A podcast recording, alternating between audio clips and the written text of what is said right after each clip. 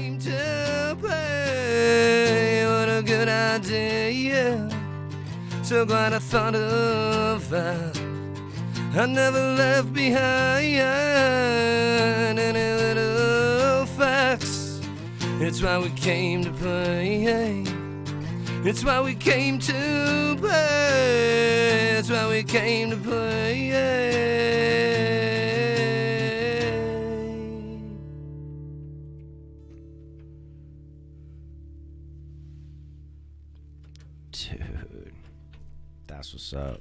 Anyway, That was sick, man. thank you. That's an original. Yeah, I wrote that. I wrote that a long time ago. Um, we still currently play it um, in the set. It sounds a lot different with two guitars. Um, you know, obviously in a full band behind it, but um, I play it a lot different by myself. You know, like the original vision of what the song was. The structure is no different, but it just sounds a lot different. Yeah. There's a lead and like you know, obviously, like, if I'm playing by myself, I don't really play lead. You know, to something structured, I guess, because I mean, I can do it, but you never know, like where you're coming back to, um, or just to get the I. I don't know. For me, like as a guitar player and as a singer, um, I try to be as minimal as possible with the ideas or even the performance of set, set ideas because of the fact that like I don't know about you but like I don't like to watch dudes wank off.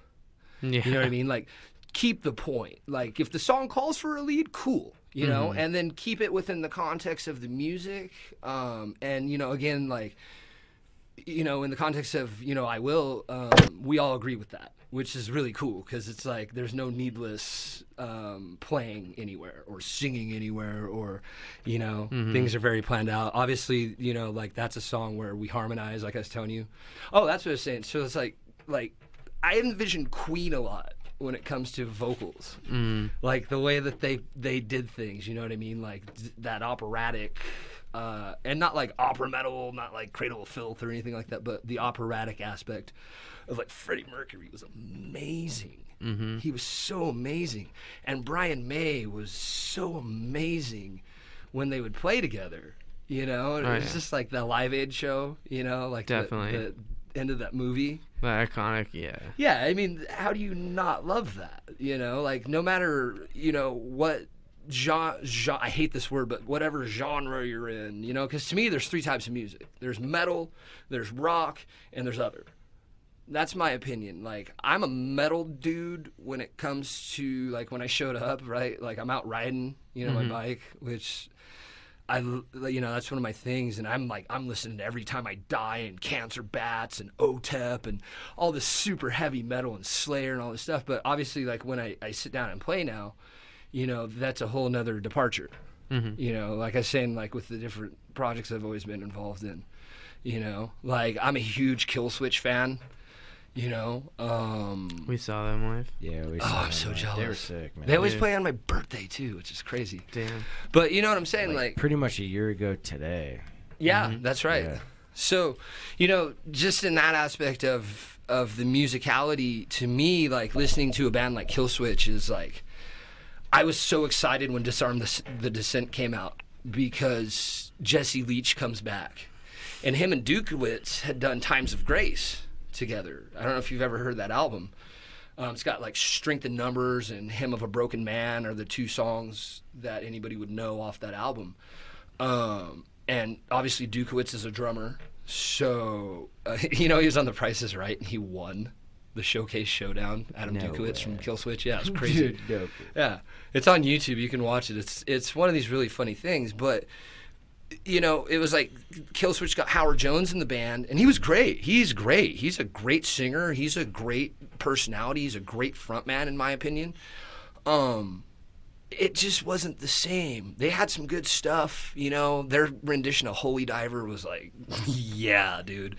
And you know, uh, My Curse is such a great song.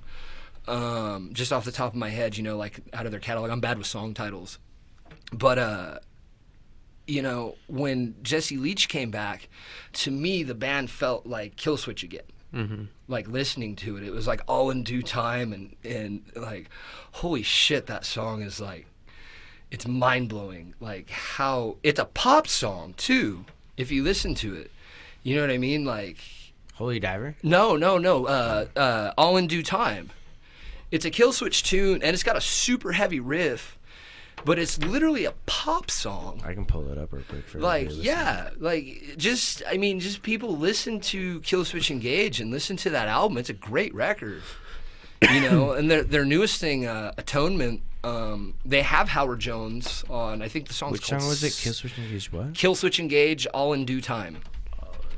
Yeah. and yeah, like this is Jesse Leach coming back to the band, you know, like, and he's it's just phenomenal. But so they have Howard Jones on the newest record, Atonement. It came out like last year, I think, mm-hmm.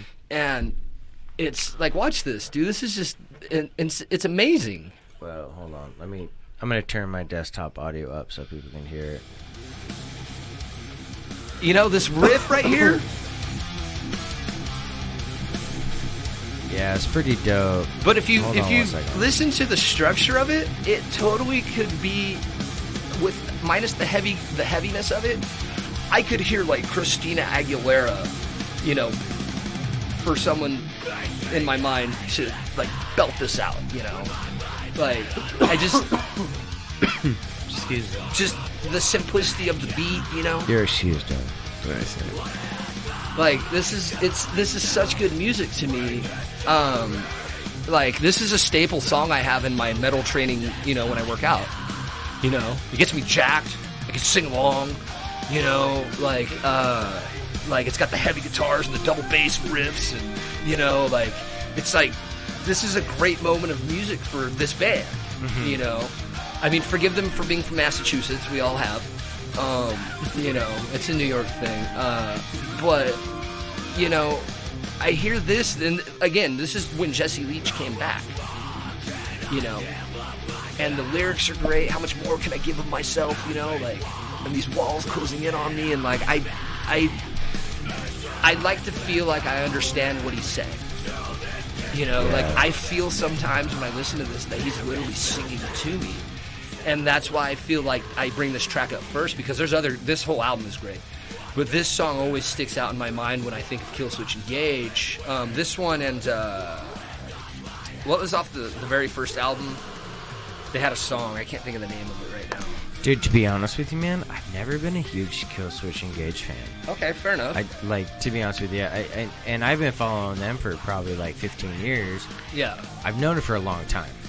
I've just never been able to get into their music. I, I respect it and I appreciate it, Right. and their concerts are Oh, always super intense. And I've I had a blast. At, I, I've seen them twice, and both times were fucking incredible. Houston when we were on tour Mm-hmm. was it Houston, right? Yeah, Houston. And um, Like you guys had a day off, or Yeah, we had an off day, and uh, the bands that we were touring with got us guest listed onto South by So What, Yeah. and it had Killswitch and Killswitch headlining with Parkway Drive, and that's another band. them. I Oh, I heard them on Full Metal Parkway Jackie Drive, not too yeah. long dude, ago. I got Parkway Drive guys are lyrics good, tattooed on my chest. Nice. bro. Yeah, those guys are good. They've too. put in their time. I love. They've put in their Parkway work, Drive, dude. 15 years. The singer was on Full Metal Jackie not that long ago, like maybe a month or two. Dude, and when they came out, they took a lot of shit, bro. yeah, they did. Like right when they came out, they were like, I remember people labeled them kind of like a poser band, Mhm. and I was like, no, they're pretty good. We can play some of their shit too. totally. Um, yeah, Killswitch Engage is dope, dude. I'm not gonna lie. And I took photos of like probably half that festival, and then we left. yeah. And then we came back and they're like, you can't have your camera in here anymore. And I was like, dude, I literally was just in here on a press pass. Like, that's why I had my shit. They're like, nope, you can't bring it in. I was like, Wow. are you kidding me? Yeah, it was pretty. And that was right when Killswitch Wow. Engage like hit. And so I had press pass up until Killswitch Engage. Who else Park- was it? Parkway And, Drive. and Parkway Drive. Because it was Killswitch then Parkway, right? Did Park- Parkway headline it or was Parkway it Killswitch? and then Killswitch. Yeah, I was gonna say Killswitch probably headlined. But Probably, yeah. I don't know. I know. I still got some really cool photos with my Yeah. phone because I was still in a good spot, but I still got. I was like, man, like, why you got to do that to me? well, Like, so I should have just stayed in there the whole time. came to town a few years back on my birthday, and I couldn't attend the show. And uh, uh, they opened for Rise Against, Mm-hmm. of all bands, which I thought was odd. I mean, we were listening to Rise Against today yeah, in the car, and not that. Rise Against is is bad or like I, love don't Rise like them, Against. but I grew me- up punk as fuck though. So, So did I, but I mean, to me, like that didn't make sense. But I mean, maybe at the time, you know, Wait, Rise who Against, opened up for him? Killswitch opened for Rise Against. Wow. Yeah. Dude, to be honest with you, man, I honestly think if Rise Against is headlining a tour, they could probably pull somebody like Killswitch Engage to like make it even a better experience. But dude, dude, Rise Against is fucking sick. Yeah, they're great. I've been listening to those dudes for like twenty years. I just don't. I just that's just it me. blows though. my mind. Yeah, dude, it blows my know? mind that like Killswitch, because you think Killswitch is like they play stadiums, they play like arenas, Yeah. blah blah blah. But then it's also Rise Against, and I bet if Killswitch Engage just had like three or five weeks, and they're like, all right, well it's downtime, we don't have anything planned for like the next three or four months. We'll take some extra cash and we'll just do like a regional kind of a tour. That would make Sure, sense. they they cross countryed with them. Oh, was, that was it the was tour. a country tour. Oh, Oh yeah, that was the tour. It was you know Rise Against and uh, Killswitch, which is crazy. But I mean, and again, dude, that's just how I you know how I see it. I don't know you know Dude, what was to going be honest on. with you, man, I like Rise Against way more. I think probably- I grew up like like Hesher skater, like Yeah. punk, long hair, skinny kid, grown up. Right. Like I'm definitely don't look like what I grew up as. um, totally. But I think Rise Against has a huge following as well. They do. So See, and doesn't that's what I think me. was going on at the time. Like Rise Against was pretty big, like you know at that point in time in their career, like they were all over the place. Yeah. you couldn't turn around They've been on around a a radio while. station. But dude, Killswitch Engage when they hit the scene back in what like 2000. My Serenade, that's the song by Killswitch. Hmm. This is my last serenade, or however it goes. They're I so can't. good. Yeah. I dude, I've Or no, seen- I'm singing I've My s- Curse. No, yeah, I was gonna say I can't that's think not how, Rise Against. how's, No, no, I'm singing Killswitch. I'm thinking of that song I, was, I mentioned earlier. It's, it's my. Oh, this is my One of my last favorite songs of serenade. Song, That song. That's off their first album. Yeah. yeah. Yeah, this is a great tune. You know what I mean? Yeah, it's like it's sick. it's got a lot of, of fire to it. Dude, I blew my ankle out when I went and saw them. I got they, I got hooked up with some really good tickets. These guys have a lot of energy, man. These guys are intense. This is what I grew up listening to. Yeah. NOFX, MXPX, I remember 10 all that, yeah. pole. Yeah. I grew up punk as fuck, bro. We're talking like dyed hair and shit, long hair. That's one thing I noticed about when I, I was telling you I saw that video of you in Spokane, dude. Like you guys were very intense, which Oh, yeah. immediately I was like, yay, you know, because I like just as a person, I'm pretty intense. You know, the whole fitness thing or whatever. Um, and when I go watch show, that's why I love metal to listen to. And when I go watch like metal or you know whatever sub metal or whatever the hell anything is classified as, because again, to me, there's three types of music. Like immediately, I'm drawn to like that's intense. All right, I'm in. You know, like head first, like let's hit the like. And I'm old now, dude. I'll be 40 this summer, dude. You know. I'm going on 35 this year. Oh, man. come on. I'm pretty old. I bro. remember my first beer. I'm silly. First But- White Claw, bro. Yeah, yeah, First I remember White those too. But uh, no, you know, like anymore, like I can't compete with like you know these 25 year old crazy fuckers anymore. It's just like it hurts now for No, longer. totally you can, bro. Yeah, maybe, but it hurts longer. You know, like back in the day, like we didn't give a shit. Remember how last time we were talking when I came in by myself and uh, I was like, in the old days, you know, especially here, it was people didn't go out to watch music; they went out to fucking party. That was the thing. Like, every, like all of us musicians, especially you know in this scene around here, we all had jobs just so we could go out and party, Mm-hmm. which also coincided with like, oh yeah, we have a show tonight, like, you know, and like you know now you know, like I had talked about this with you before, like the saturation, everything. There's so many shows every night, everywhere. There's all these different places popping up, and all these different bands popping up. And we were, were just talking about this, you know, how like there's, you know, there's a band that's doing something cool, and then all of a sudden there's like ten other bands that are like trying to do that same thing, or whatever, you know. And so it's really hard to, you know, how do you compete with like a built-in uh, place like say downtown, right? because if we're downtown, like we can walk everywhere. You know, like Treefort, for instance, is a great example. You know, I went to Treefort a couple summers ago, and that was a crazy experience. I've never been treated so well uh, by staff at places. You know, I had three friends with me, one of my clients and her friend and, and their other friend. And they're like, oh, you can come in. And I was like, well, I'm with three of my friends and there's like thirty dollar cover charges, right? Mm-hmm. And they're like, like, cause you know, I obviously like, you know, I've been around for a bit, and people know who I am, um, you know, in the scene from supporting and and running Rival Entertainment and playing music and you know running my training business downtown. So I'm down there all the time. So I just, you know, you meet people. Obviously, I talk all the goddamn time, so I always meet people, and it's like I'm with three of my friends. Oh well who is it? I'm like those three right there. Those two chicks and that dude. Oh. I'm like hey guys like we go in to the olympic. I don't even know who's playing and we go in and then it's like i see a bunch of people hey what's up? Hey you know Yeah. having fun. We hit hit the lux like hey what's up? Hey oh you can go in bro like you know. Yeah. really? Wow okay.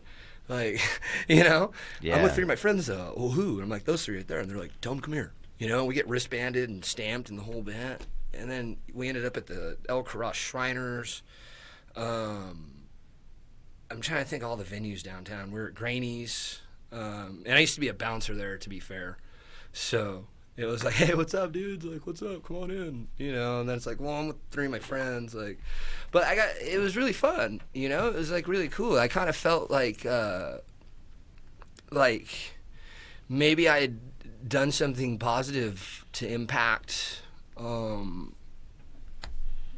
people's something. I don't know. I don't. I don't know how to take it because I don't know how other people feel about stuff. Well, I think people just respect that you're in a position to where You know? it, it's like, all right, man. Like I, I bring business to you, Right. you know, and I help you guys out. Just help me out, and it's kind of like just Yeah. you know something that's like an understatement on just a level of understanding.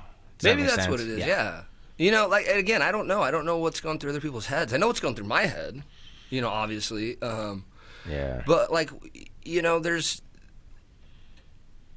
I guess maybe, you know, and, and we were talking about this too, like where it's like, you take this as a business. You take this serious. You know, like any anywhere you know I will's ever shown up. You know, in the now going on 10 years of our existence, I've always gotten the feedback of like, wow, this guys really professional when they came in. You know, like I'm on point, dude. I'm on the ball. Like I'm to the point now with with things where I hire my own. I got my own sound guy coming in. I got my own door guy working the door. You know, when we're co- we're charging cover, like I want all that money in our cash box at the end of the night. Like I'll divvy it up. You know, like I'll bring whoever the representative of the other bands on the bill. Like, hey, so here's what we made. Here's what was promised. You know, this is you know that there's yours. They don't need to know anything else really, other than like I, I tell them like you know once expenses are covered, you know, and then we do a three way split amongst the bands. Whatever you do after that's on you. And it's like, oh crap, wow, okay, thanks. And I've always been that way, um, simply for the fact, like I said, like this is our art, it's our business, it's our work, it's our job, right? Like I always laugh. James Hetfield made a statement one time about how, uh, you know, this isn't a hobby; it's a business. You know, people got mad at Metallica back in the Napster thing, right? How do you get mad at Metallica? Well, they've no. You know what? You know how they got where they got. It wasn't because exactly. There you go. It wasn't because they were handing shit out to people. You know, maybe in the beginning. I mean, we've all probably done that. You know, handed like whatever out and like, yeah. you know. But they got to a level. You know, like I'm a super huge. I don't know if you ever heard Kyuss play. Um, so Queens of the Stone Age, Josh Homme from the Queens, that was his band originally, Kyuss. So like it was like uh, you know him, Brant Bjork on drums, John Garcia on vocals, and then Nick Oliveri, and then Scott Reeder from the Obsessed ended up being the bass player. Um, they were doing the generator parties in Palm Desert, California, and there's like the stoner rock scene, you know. And they were just like a cut above. Even bands that are still around, like Fu Manchu and uh, um, Masters of Reality, like Chris Goss and people like that. Um, and they were just there was just something about Kyuss, man. You hear like the opening of Gardenia and you're like, holy shit, what is this? This is amazing music. Blues for the Red Sun, you know, their second album, uh, there's this song on there called uh, Allen's Wrench. And I reference it almost daily because the, the chorus of it is like, it's all you get. Allen's Wrench, it's all you get. You know, somebody's like, that's all you get. And I'm like, hey, it's just like Allen's Wrench you know but to this day that's how impactful the band Kyuss has been in my life you know like music just in everyday like conversations with people that i have never even met. And they're just like that's all i get. And it's like that's like Allen's wrench you know? Mm-hmm. And people are like what's that? And i'm like if you don't know what that is i can't like i don't have enough time to talk to you about it. Like i'm in line at like you know costa vida downtown you know on 8th street like across from the dutch bros. Yeah. you know i love that place. Yeah. but you get my point. Like, so they were just like this cut above, and then all of a sudden they end up opening for Metallica in Australia in like 1992 or so, and it's like, what? Kyuss is opening for Metallica. So Josh Homme is doing this interview one time about it, and he's like, you know, in the Palm Desert scene, and this harkens to exactly what Logan and I were talking about. Like, do well, but don't do too well. You know, he says that. That's how they felt mm-hmm. down there. It's like, do well. Like, we wish you well, but don't do too well. Mm-hmm. And it's like, well, that's kind of a shitty thing to say. Yeah, but it's like at But I agree. I kind sa- of agree. At with the that, same actually. time, so like I I didn't get to really finish elaborating out there, but the uh the the concept goes over to like fast food restaurants, right, dude? You got Yeah. like you got fucking McDonald's, dude. They got the the Big Mac recipe. You can have all these people try to replicate it, but it's not going to be a fucking Big Mac. Right. And and there's a reason for it because if they start giving everyone the fucking recipe, they're creating their own competition. And Correct. and I mean, it's frustrating on on the musician level because it's like, dude, I I want to help people out, but at the same time, I'm not gonna give them every business venture idea or connection that we have, or you know what I mean, like. Right. Because other, we're gonna create our own competition. Like this is this is asinine. I I'm get not- it. You know what I mean? Yeah, I totally I'm get not gonna it. give you my formula for my recipe because you're gonna go make it, and you're gonna be my competition. And then Mm-hmm. because business is business, business is how you make money. You're always gonna have competition. Correct. You On always every have level, man. on every level, and you just and, and people, I feel like, dude, mus- music, especially in Boise, it should be about a, a, a community, but people don't take it that way at No. all, like at all. Like there's certain cliques that fucking stick together and band together Yep. and all that kind of stuff, which is great, and there's nothing wrong with that. There should be more of that. But as soon as you start crossing the line of of asking these other bands to do shit for free or fucking Mm-hmm. give you their ideas or the formulas and if they don't do it and you start thinking they're a fucking asshole for it dude you you you aren't respecting those artists man I agree with you. you're not respecting 100% them I agree because you. they're they're not only businessmen but they're artists and that's their art they're trying to push their art and make money off that so I yeah that's kind of like where I'm at it's like Yeah. it's like fucking McDonald's bro I get it. no, I'm. I actually appreciate the fact you're here right now because this is great. Like this, uh, like I told you, Well, it's like an artist and an artist. Well, right? everything just You works both- out. Yeah, you like I told you, you know, I was supposed to come in the other night, it didn't work out. Like I was busy. You know what I mean? And it's like you were busy, cool. Then today it works out, and then like this is great to hear from someone else because like I have hundred percent. Last summer I did my Lion Fest thing, right? Mm-hmm. Okay. And I couldn't make that. No, it's okay, dude. You know, it actually turned out really well. I had tattoo artists going while the music. Yeah, dude, you had a whole festival going. Yeah, it, Yeah, and it was like smaller scale than what I originally envisioned, but it actually It's a little more intimate that way, though. it actually paid off. It went over super well. Uh, so I had been floating the idea around. Like that's why I asked you how many shows you go to because I go to like as much as I can. Like I'm at all sorts of people's shows, taking pictures, posting on my my Instagram and like my for my Rebel Entertainment and blah blah blah. Uh, the very same day, all of a sudden, probably three weeks before uh, I got the date solidified. I got the venue solidified. I got the lineup solidified. I got the vendors, you know, solidified. It was all local people. All you know, that was the whole idea. Uh, there's another show, and it were I won't, you know, I'm not here to, talk bad about people or talk shit. Um, so I won't mention like you know what was going on or whatever. I mean, you know, you can figure it out. Like I won't even say the date or whatever. But all of a sudden, there's this other show the very same day, right? So my thing was like from noon to six. Theirs starts at three. So I'm just like, wow, okay. And then all of a sudden, like, there's this. And it's like right across the way too, right? it was correct. Is and that then Knitting Factory? all, no, no, no, no, no, no, no. It was oh. a little further off. But all of a sudden, theirs is a benefit for for this charitable organization, oh. and where mine was not even a benefit at all. It was Oh. I- just I like know what we're talking yeah, about. I know you do. So it's it's just like like mine was just like I want to bring some local people who have businesses in town. Music and tattoos go well together. Rock and roll and punk rock. I had a metal band on the bill, and they dropped out. You know, and they were super death metal. Um, and that's another story. You had a sick lineup though. Your whole lineup ended up Yeah, it was great. good anyway. It was so Nude Oil opened the show up, and I absolutely love those guys. They're a punk band. They're phenomenal. Mm-hmm. You know, like um, great friends of ours. Every single one of those guys in the band is is a friend, um, personally of mine. You know, obviously, you know Brandon's in another band. Like you've done shows with them, and, Mm-hmm. and we've done shows with them, and those guys are great. Um, each one of those guys is a friend. Their families and wives and, and kids and everybody and their crew, great people it never had bad experiences with any of them. Nothing but super supportive and positive. And anytime something comes up, they call, "Hey, hey, we got this lineup. Uh, you want to be a part of it?" Yeah, dude, we're always like, "Thank you, yeah, for sure." Looking out for everybody. Yeah, and anytime we've got something going on, we think of them first. You know, and it's like, "Hey, I know we just did a show a couple months ago, but."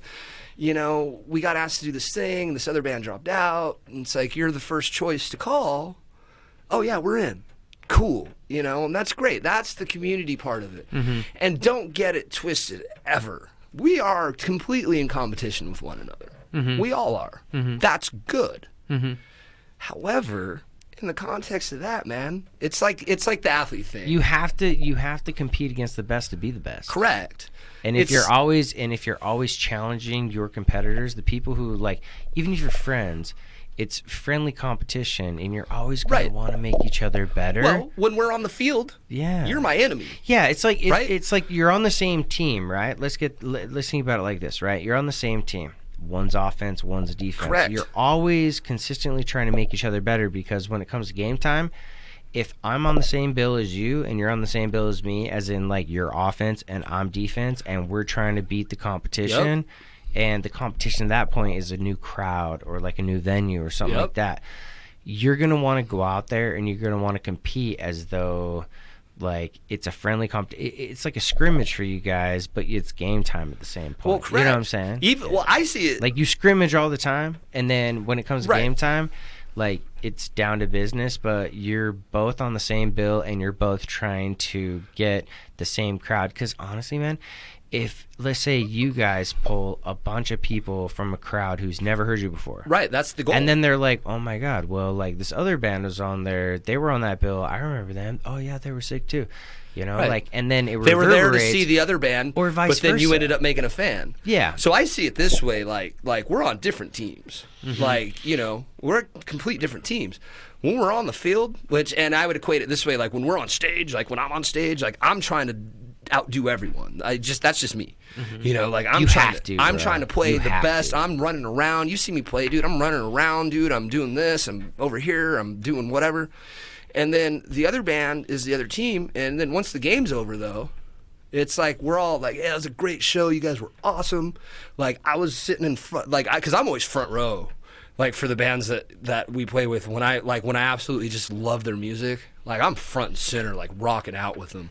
I don't care where I'm at in the lineup, dude. I go out and and support them because, you know, I'm watching, you know, these well, bands they're play. on your show. Exactly. So or I'm on their show. We're on their shore. Yeah, exactly. Show, you know? But I mean, the, it's a strategy, man. You have to you have to strategize because people are gonna like them. If they like you, the people Right. who like them are most likely gonna like you. But I mean. I just I do it for the simple fact of like I said, like when like there's a lot of bands that like like for instance like the Jerkwads, right? Mm-hmm. I absolutely love them. They it doesn't matter. is that a phone? That's my phone, yeah. dude, that tripped me. out. It doesn't matter. Like we've played bunches of shows. Me and Jimmy Center are like really good friends. I've known that dude a long time. In my opinion, he's the best singer in town. Like I just I absolutely love watching him perform. He's great. Um, that's a band that I would say that with. Like I'm of course I'm competing with them. We're competing with them. Hell yeah. You know what? But when they're playing, I'm just like I'm I'm a fan. And that's what I'm saying. Like, like I can draw. I personally can draw this line of like, I'm a fan of your music, you know. Um, however, I want to do better than you when I'm playing. When I'm on stage performing, my goal is to be the best performer as possible. And it's it's not a personal thing against anybody negatively. It's just that this is me. This is what I'm doing. This is us. This is what we're doing. if anything, it's flattering to them, right? Because you want to get out there Yeah. and you want to perform better than them because Correct. you know that they fucking killed it. Exactly, and, And it's like, a, and it's gonna push you because mm-hmm. if honestly, if they're like absolutely terrible, you'll go out there and you're probably gonna underperform. But if somebody goes out there and if somebody goes out, well, and by underperform, it's not you're not making yourself better. You're just flatlining, right? That's yeah. that's what I'm saying. And if like Well, it's somebody like when who's you're undefeated, you- right? And you play the worst team in the league. And they like they hang with you for four quarters, and you're like, "How is this? Like, we're, Exactly. Mm-hmm. Our execution's off today, and it's the same concept. Like, you know, like I was saying, like I equate the the sports. But it's and stuff. flattering to the competition to know I that they are good enough to encourage you to, To do better, better. your game. Yeah. Well, I mean, you always need to have competition. we played a show last year and, and Jimmy shows up and, and he was like I was like getting warmed up, right? And like I was like out in the tent and he comes he's like, Hey, what's up? And like I give him a hug, I had my guitar on, dude, and I was like, What's up, bro? Like, how's it going? He's like, Good. He's like, dude, you guys are killing it right now. And I was like, What are you talking about? He's like, Oh, dude, I've been watching you guys online and like all this and he's like, You're and then he's like that last show you guys did, I, he was like like it shows how much you're rehearsing and like it shows. And I was like, really? Wow. To hear a person like that I respect that much say that to me meant a lot. You know, it it meant more than someone I don't know saying that to me. Does that make sense? Mm-hmm. Um, and not to to downplay someone I don't know saying that, but it was just like like I love their music. Like I love punk rock too. You know, I mean, obviously, like you know, I've I've done my share of of, of performing punk rock. Um, you know, but to hear that from that guy, it was just like that was that was a really defining moment for me personally because it's like holy shit, like this dude thinks that. Wow, okay. And then it's like we go on stage and like I have the video of that show, you know, and it was just like we killed it. And it was crazy too, because like we had guitars that weren't ours, and like it just like we had all this like gear, whatever, going on, and uh, we we just went up and did what we do.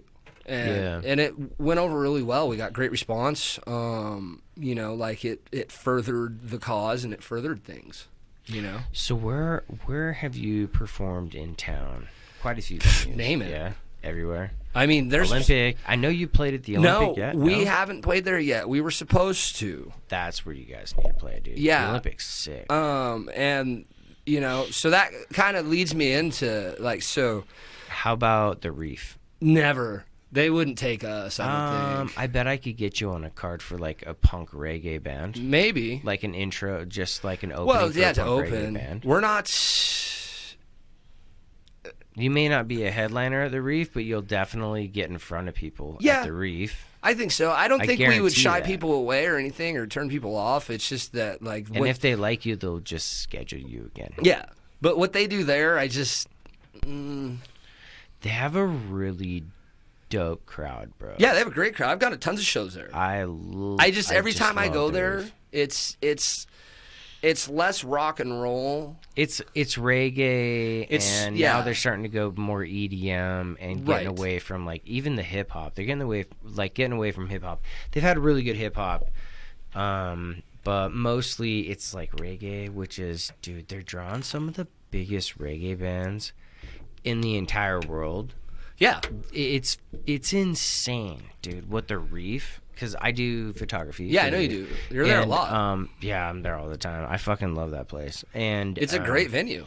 It is so great. Great but sound it, system, But it just depends stage. on. I guess it depends on, you know, your demographic, um, of your listening demographic, Right.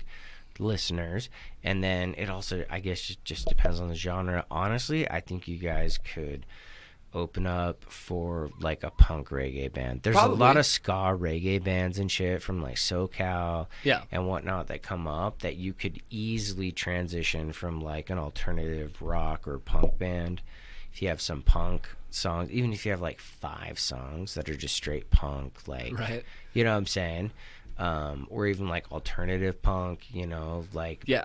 later 90s kind of shit more alternative shit We're whatever. just straight ahead rock and roll, man. Like, you know, I like I was telling him, I, I got one of the craziest comparisons I'd ever heard about our sound was like it was like Sevendust and Alice in Chains had a baby, and I was like, huh, okay. oh dude it does actually man hold on one second let me pull it up I don't even know, dude. Like I say, you know, it's uh, what am i looking up on amazon uh we're not even on Amazon. you're not on amazon No, you can just Should go I to our just go to website. Google? okay let's just go to your website Yeah, what's your website iwill.us.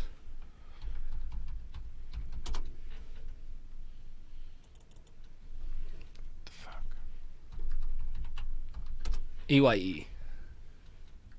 EYE? Yeah, yeah, yeah. Oh, yeah, that's right. Um, and hit media. Go to decompress. Oh, shit. You have Channel NSC yeah, we're on podcast that. on Go here. to the That's cool. decompress though. So this is uh, real quick. we made this recording. I'm going to go down to the bottom screen so Yeah. people can see your website real quick. we made this recording last year, um, and we did four songs on it. Uh, we did it over at Andy's place, Agenbrod. Um, Okay. Another old friend. I've known that dude for 20 years. All right, so everybody who's watching right now, we're on I will. That's actually- that EYE picture's from Death dot Proof. US. Is it really? Yeah, as a matter of fact. Oh yeah, it is from Death Proof. The same with that one. All right, Yeah. cool. So we go to media. Yeah, you go to media, go to decompress, which is that, and then play uh, Mental Block, the very top song. This is the first single off of it. Um, yeah, this is actually the very first I Will song ever, to be honest with you. Um, I haven't even heard this.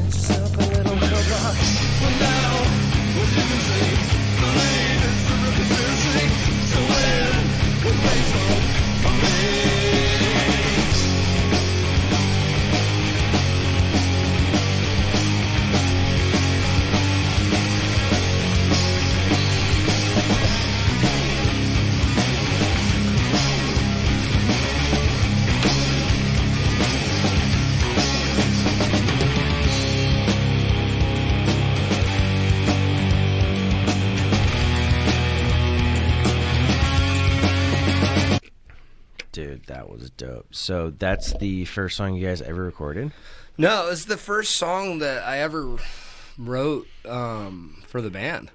When Jay and I originally started the band, it was just me and him, and uh, we were rehearsing at Farmer Brown's of all places at Star and Chinden Road, and uh, I plugged in and was like, "Hey, I got this riff," you know, as like it's got four parts to it, and uh, he's like, "All right, well, what do you got?" And it was just like I started playing that opening, you know, thing. Um, you know, and that was that, and so it just seemed relevant, you know, at the time, um, to put it out, and it's gotten a great response. I'm actually surprised.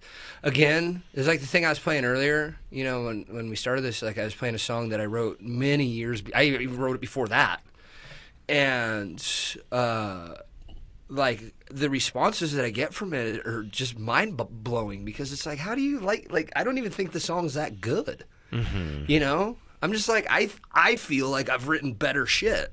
Mm-hmm. You know, Yeah, but some people connect on different levels. you Yeah, know? and it's- you it's and a you trip. can engage them on those levels, even if it's not on the same wavelength that you're on.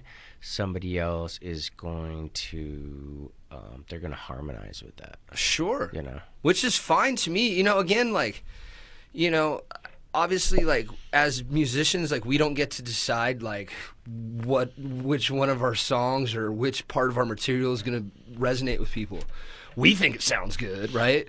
You know, you write something, you're like, dude, this is badass, and it's like, hey, so dudes, like, you know, um, you know, and then obviously, you know, coming into the band format where it's like, so it's like, okay, so I wrote the song and I have the the meat and the potatoes of it, right? Now I need a salad to go with this, you know, and you get three other sets of ears. In our case, you get three other sets of ears, and so we just played last Friday for the first time in seven months.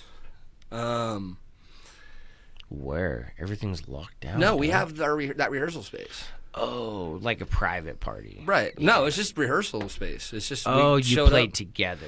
Yeah, I, gotcha. so- I thought you meant like you did like a pri- like a concert. Like no, a no, no, no, private, no. Like so we reconvene, and JNTC had been playing, um, and we're like, you know, we've been working on these different things and whatever, and it's like, okay, so they started playing this one thing, and immediately I was like, how about I play this right here, and and I already knew this was going to happen too.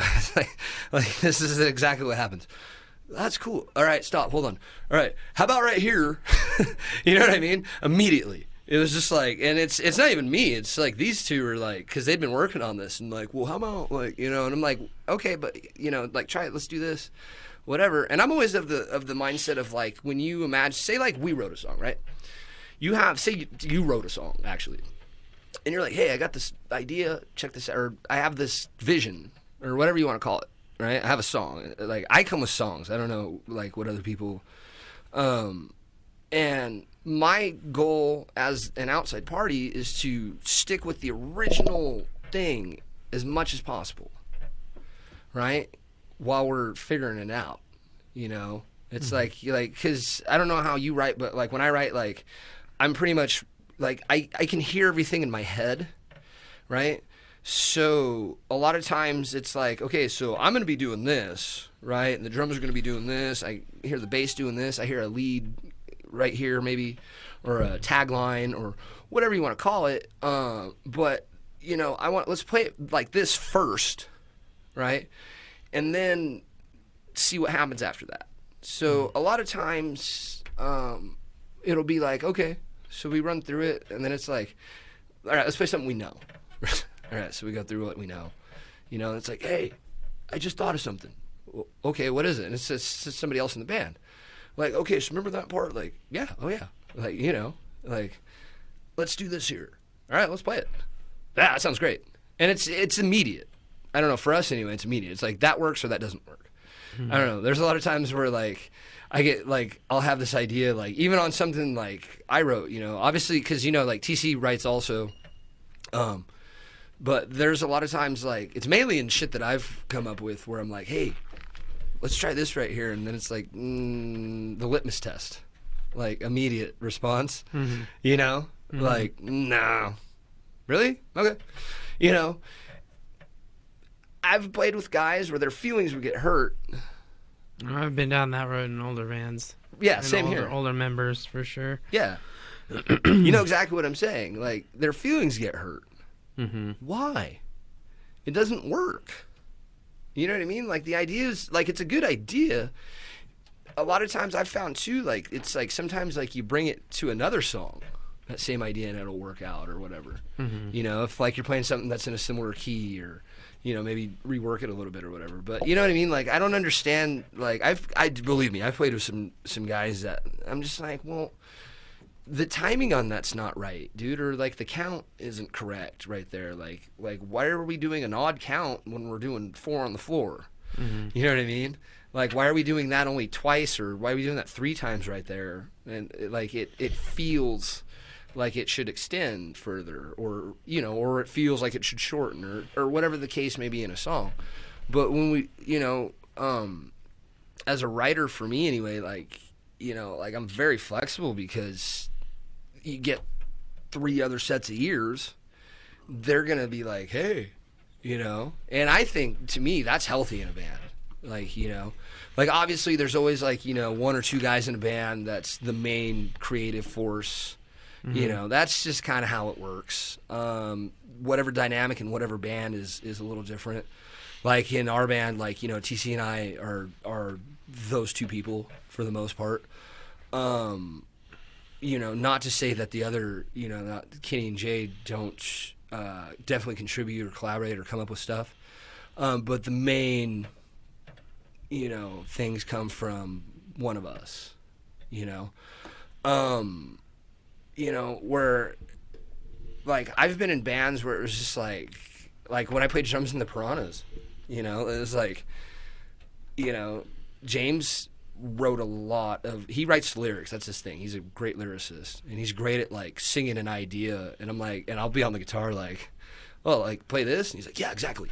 I'm like cool okay. So then like okay naturally like the chord progression or the scale or whatever i gotta go from here to here like you know and then like so then it's like that's when like it comes into like because he doesn't play you know but i was just the drummer i just sat in the back like you know texting what what what, what are we doing okay what do, what do I do here? Right. What just what's the give me the tempo? And I look at Joe, the bass player, and he'd be like, and he's from North Carolina. He's got a great Southern drawl, and he'd be like, well, he'd say, Jimmy, you gotta, you know, get a little bit of uh whatever into it, and I'd be like, okay, it's like this. And he'd be like, yeah, that's that's perfect. Like you know, dude can play the banjo. You know, Yeah. he's, he's from North Carolina. It was like he's a brilliant musician.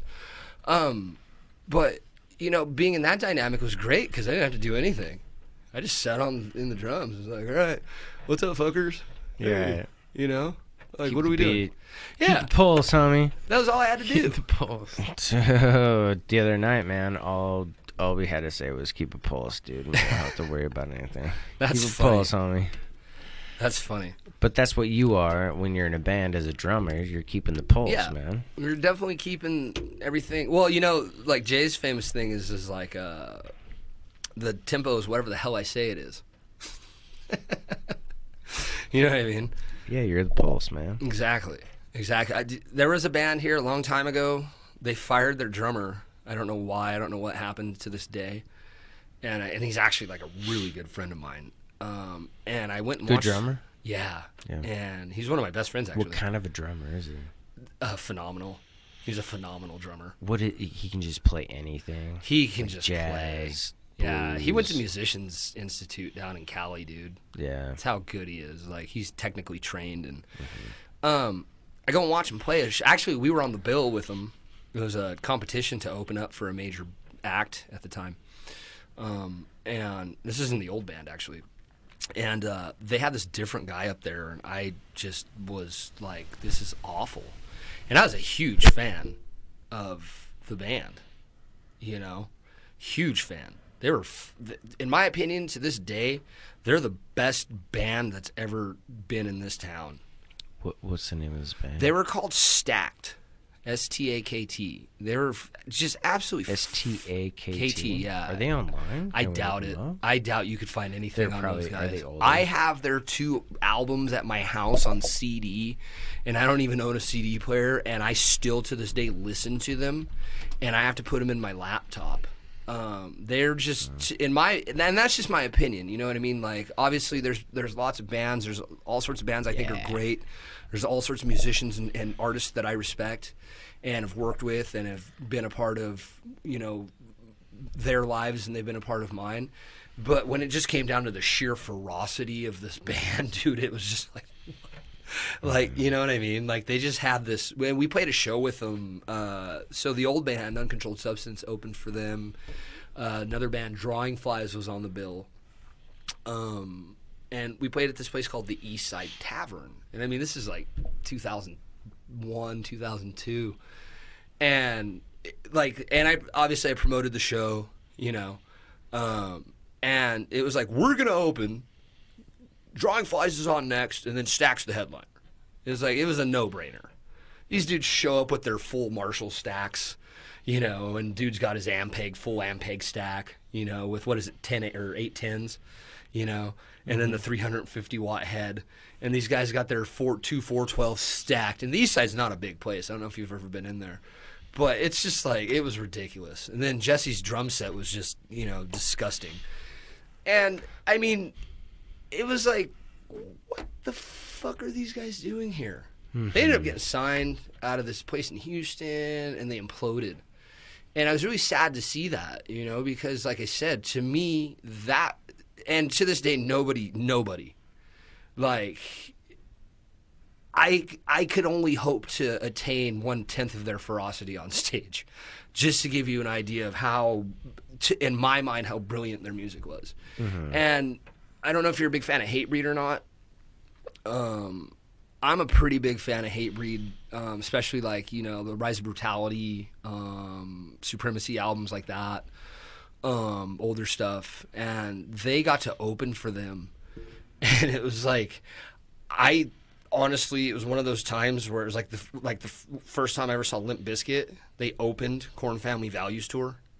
This is in Oklahoma City in 1998, and my first year of college, as a matter of fact. Dude, I watched Korn at um, at Skate World Oh, in wow. 1990, maybe 1998, 1999. I was in like in eighth grade, dude. It probably was before that because they were already filling stadiums by that point. That was when Follow was- the Leader came out. We were at yeah. Either way, we were at Skate World. Yeah. and it was packed. But It was probably off of either the first Korn album or World. Life is Peachy, their second album. Yeah, their third album 90. is when the Korn Family Values tour happened, right? Limp Bizkit opened. Dude, I want to say it was 1998, bro. It could have been. 97 I- at the earliest, bro. I I, don't think it was any later than I highly doubt it was 98 though. Just because of the fact that the Family Oh, Values tour that was with Ice Cube and Orgy, also on the bill. But so I the, love Orgy. The Biscuits. Whatever happened with Orgy, by the way? Um, one of the guys is a big producer. Um, uh, Amir Derakh, I believe his name is. He's he's one of the guitar players. Um, he's he's produced a lot of bands in the industry. Um, they remade a uh, Marilyn Blue, Manson. Blue, oh, Blue Monday. yeah, Blue Monday. How does it feel to treat me like you do? Yeah, that was their big hit. No, so Limp Bizkit, dude. Like I'd never I even loved heard of these dudes. This is on three dollar bill, y'all. Right? The they had the moon set, like the like the moon, and like there was like a ring of Saturn, and like a spaceship cra- crashed into the thing. Right? This is their set, and all of a sudden you hear this dun dun dun dun dun. dun dun, dun, dun, dun, dun, dun. And it was like they were opening, and I was with uh, I was dating this girl at the time, and her friend, my two roommates uh, off the baseball team. Uh, we all drove to Oklahoma City from Fort Smith, Arkansas. Right, it was like a, probably a five-hour trip, and uh, I hear this, and we're kind of it's at the fairgrounds in OKC, right? And so I we're kind of in the back, and I hear that, and I was like, "What the fuck is going on?" So I, the girl's name was Anna that I was dating at the time, and I was like, "Hey, Anna, like." Let's go check this out. And I told my roommates and her friend, like, you can come with, but whatever. We go up, and Wes Borland comes out, and he's in the monkey suit. He used to wear this monkey suit, right? He's got these this collar with these lights that come out, and his face is painted white. He's got like this black like cross into it, right? And he's got these black contact lenses in his eyes. And he's He's just the bass player. He's no, dead it's now. the guitar player. Oh, it's a guitar. No, no, they're all still alive. They're actually Oh, back they together. are? Yeah, oh yeah. Wait, hold on. Am I talking Limp Bizkit? Limp Bizkit. Yeah. They're back together. yeah, they've been. Oh, dude, I didn't know Yeah. that. Yeah, Shout yeah. out to Limp Bizkit for being back together. And This is one of those bands a lot of people can say whatever they Limp want, but forever. Chocolate Starfish and the Hot Dog Flavored Water is one of the best albums ever made. Every song on it was good. Dude, that that, that CD was sick, Yeah. man. That's So- like my elementary junior. They high break into Counterfeit, which was like their first like big song, and well then Faith, obviously the George Michael cover. But They got in hot water for that. did they? Yeah, they did. I don't- They got sued for it. Did they really? Yeah, I don't think they. I don't. Wow.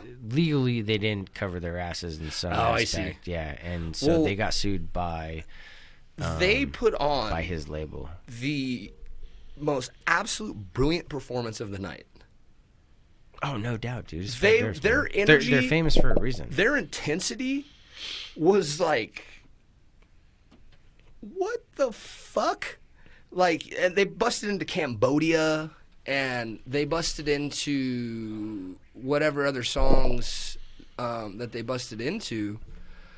Um, and they were just phenomenal, and I've been a fan ever since. Like you know, and, and again, that's one of those bands. Like people can say whatever they want, but it's it's like the thing of like Lars is a terrible drummer, and I'm like, so how many world tours have you been on? That's all I have to say. Yeah, because that's true. Man. I mean, I, agree get it. I get why. Like I'm a drummer. I get why people He may feel not that be way. the most complex individual or the greatest drummer, but he's in a band that uh, he was able to fulfill. He's a his- great drummer. He's a great drummer. What I'm saying is like, just because the music that demands what his talent is capable of Right. doing is under par for what he's actually able to do, and people probably don't look even further than just the songs themselves. I don't know. like, oh well, that song's like not so in depth. It's like, well, maybe go like watch him practice. Like Well- maybe go like look up some videos of this dude That's like like, doing Mike- covers or doing practice of something. That's and, like saying Mike Bordin from Faith No More isn't a great drummer. People only know what they know though. Like they True. they have to be able to seek out more. Cause honestly, if Dude. I was if I was looking at a band and I was like, dude, these guys like fucking suck, and then somebody hit me up and was like, dude, you need to look at the guitarist who just does like just chords, blah blah blah, you know, like chords, and then all of a sudden, like I'm like, oh, dude, that guitar sucks. Not saying I'm I'm like that, but you know, Right. there's trolls out there, Right. And they'll be like, fuck that guitarist, he doesn't even know how to Well, play guitar, and then it's like, just look at his page, and then you go to his page, and Homeboy's covering like Right. Some of the most intense. Johnny Five's one of those guys. Guitarists, like the dude from last night or the other mm-hmm. night, dude. Oh, that kid's awesome. This kid was 18 years old. Yeah, he's great. and he was just Phenomenal. killing it, bro. And, Phenomenal. Like you would not know that unless you actually saw him play by himself. But when he's playing for a band, and a band isn't as good as him, then it undervalues his Right. talent. That's why you find lot of people musicians like that. are all in the same kind of ballpark, right? Isn't Like- that tough though? Yeah. I don't know. How do you think? On that? Yeah, dude, we've been super picky on like who's gonna be in our band and who's not gonna be in our band. Like we base it off a lot of different aspects, but and we give a lot of people a lot of chances, and people think we're assholes because sometimes they don't make the cut. But it's like, Can dude, I ask like- you a question? Yeah, I feel when you talk about this stuff, like you have a standard that mm-hmm. you're not gonna you're not gonna go against ever. Yeah. I mean, that's that's how you. Yeah, Is that fair? Well, yeah, dude. It's like like I mentioned earlier, like McDonald's and stuff. They got dress codes, they got code of conduct, they got all this stuff. Correct. We're trying to make a business, bro. Like we got, you know, X amount of of things you got to make sure that you can maintain if you want to maintain being in the band. And if you start slipping, we're gonna call you out on it. And if you don't, like, If you don't fix figure, it- fix it or Yeah. figure it out, then Okay. I'm sorry, we're gonna find some someone else who's gonna do it or have the will to do it. It doesn't mean we're a dick. Doesn't mean I hate No. you. Agreed, bro. It's it's business, bro. It's your business. it business. ain't charity, Business. bro. Yeah. it's Well, business. so- it ain't if, charity, if we're dog. going on if we're going on i'll give you an example outside of like it's not all it is a lot about playing Right. but if we're going on the road for two and a half weeks and we're in the in the in the van for two and a half weeks i'm within four feet of you and we got problems every 20 fucking minutes, That's a problem. that's a problem. Yes, correct. That's a problem. I understand. That's a problem. And then that happened with you know certain certain members and stuff like that, and uh, you know it didn't it didn't work out. Like we just didn't vibe on that level. Like they didn't want to follow what we had laid out because I mean we we've been established before these people have joined. correct. You know what I mean? I do. I understand that 100%. Everything's been established before you join. You're not going to come in and change everything how we've been doing. Right. Because how we have been doing things has got us to do You're what part we've of been us. doing. We're not a part of you. Correct. Yeah, we're Yeah. We, we're I doing get a it. certain thing, bro. I get it. We approach things the same way as a band. Mm-hmm.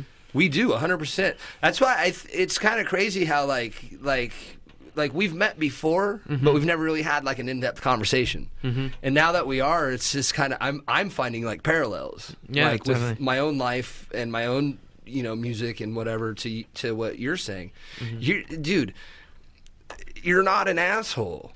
That's that's thank why I asked that because it's Thank like you. have a standard. We have a standard Mm-hmm. as a You unit. have to, man. We have a standard. we have have to, a standard. We're we're like I told you before. Like You have to set goals, man. we're an we're an LLC. We're a business. Mm-hmm. There's four of us. We're pr- the principal partners in this. Like we're we're not fucking around. This isn't a hobby, you know, right? Mm-hmm. And so, in order for us to do anything, first and foremost, everybody's got to be on board with it, right? Like you know, Kenny, obviously being the newest member of the band, um, we've talked to him extensively about it. It's just like, dude, like you know, it's like we Just love know what you're who doing. you are, bro. We- like we keep love you. shit together and like Yeah, just- well, it's it's not even that with him. It's just like this is what th- this is kind of the mandate, if you will. yeah. of- this is what it is expected of you to be a part of what we're Right. doing. And I mean, dude, he's been nothing but phenomenal. Yeah. Nothing but phenomenal. Just your standards. You know what I mean? It's like when Jay and I got back together. You know, TC was the first person we called.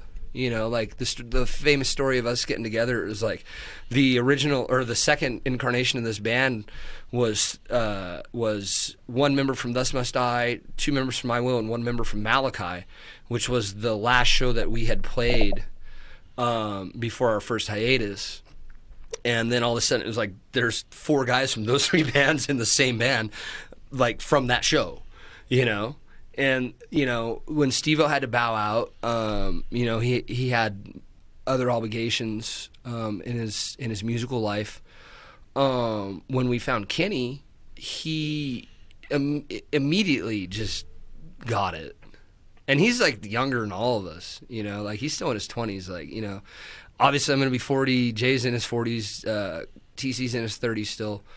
Um, he's around the same age as you, as a matter of fact. And, uh, but you know what I'm saying? Like, I'm 34, dog. yeah, that's how old he is. Oh, okay. And so, I thought you meant 20s. I was like, no. no, no, no. Kenny's in his 20s.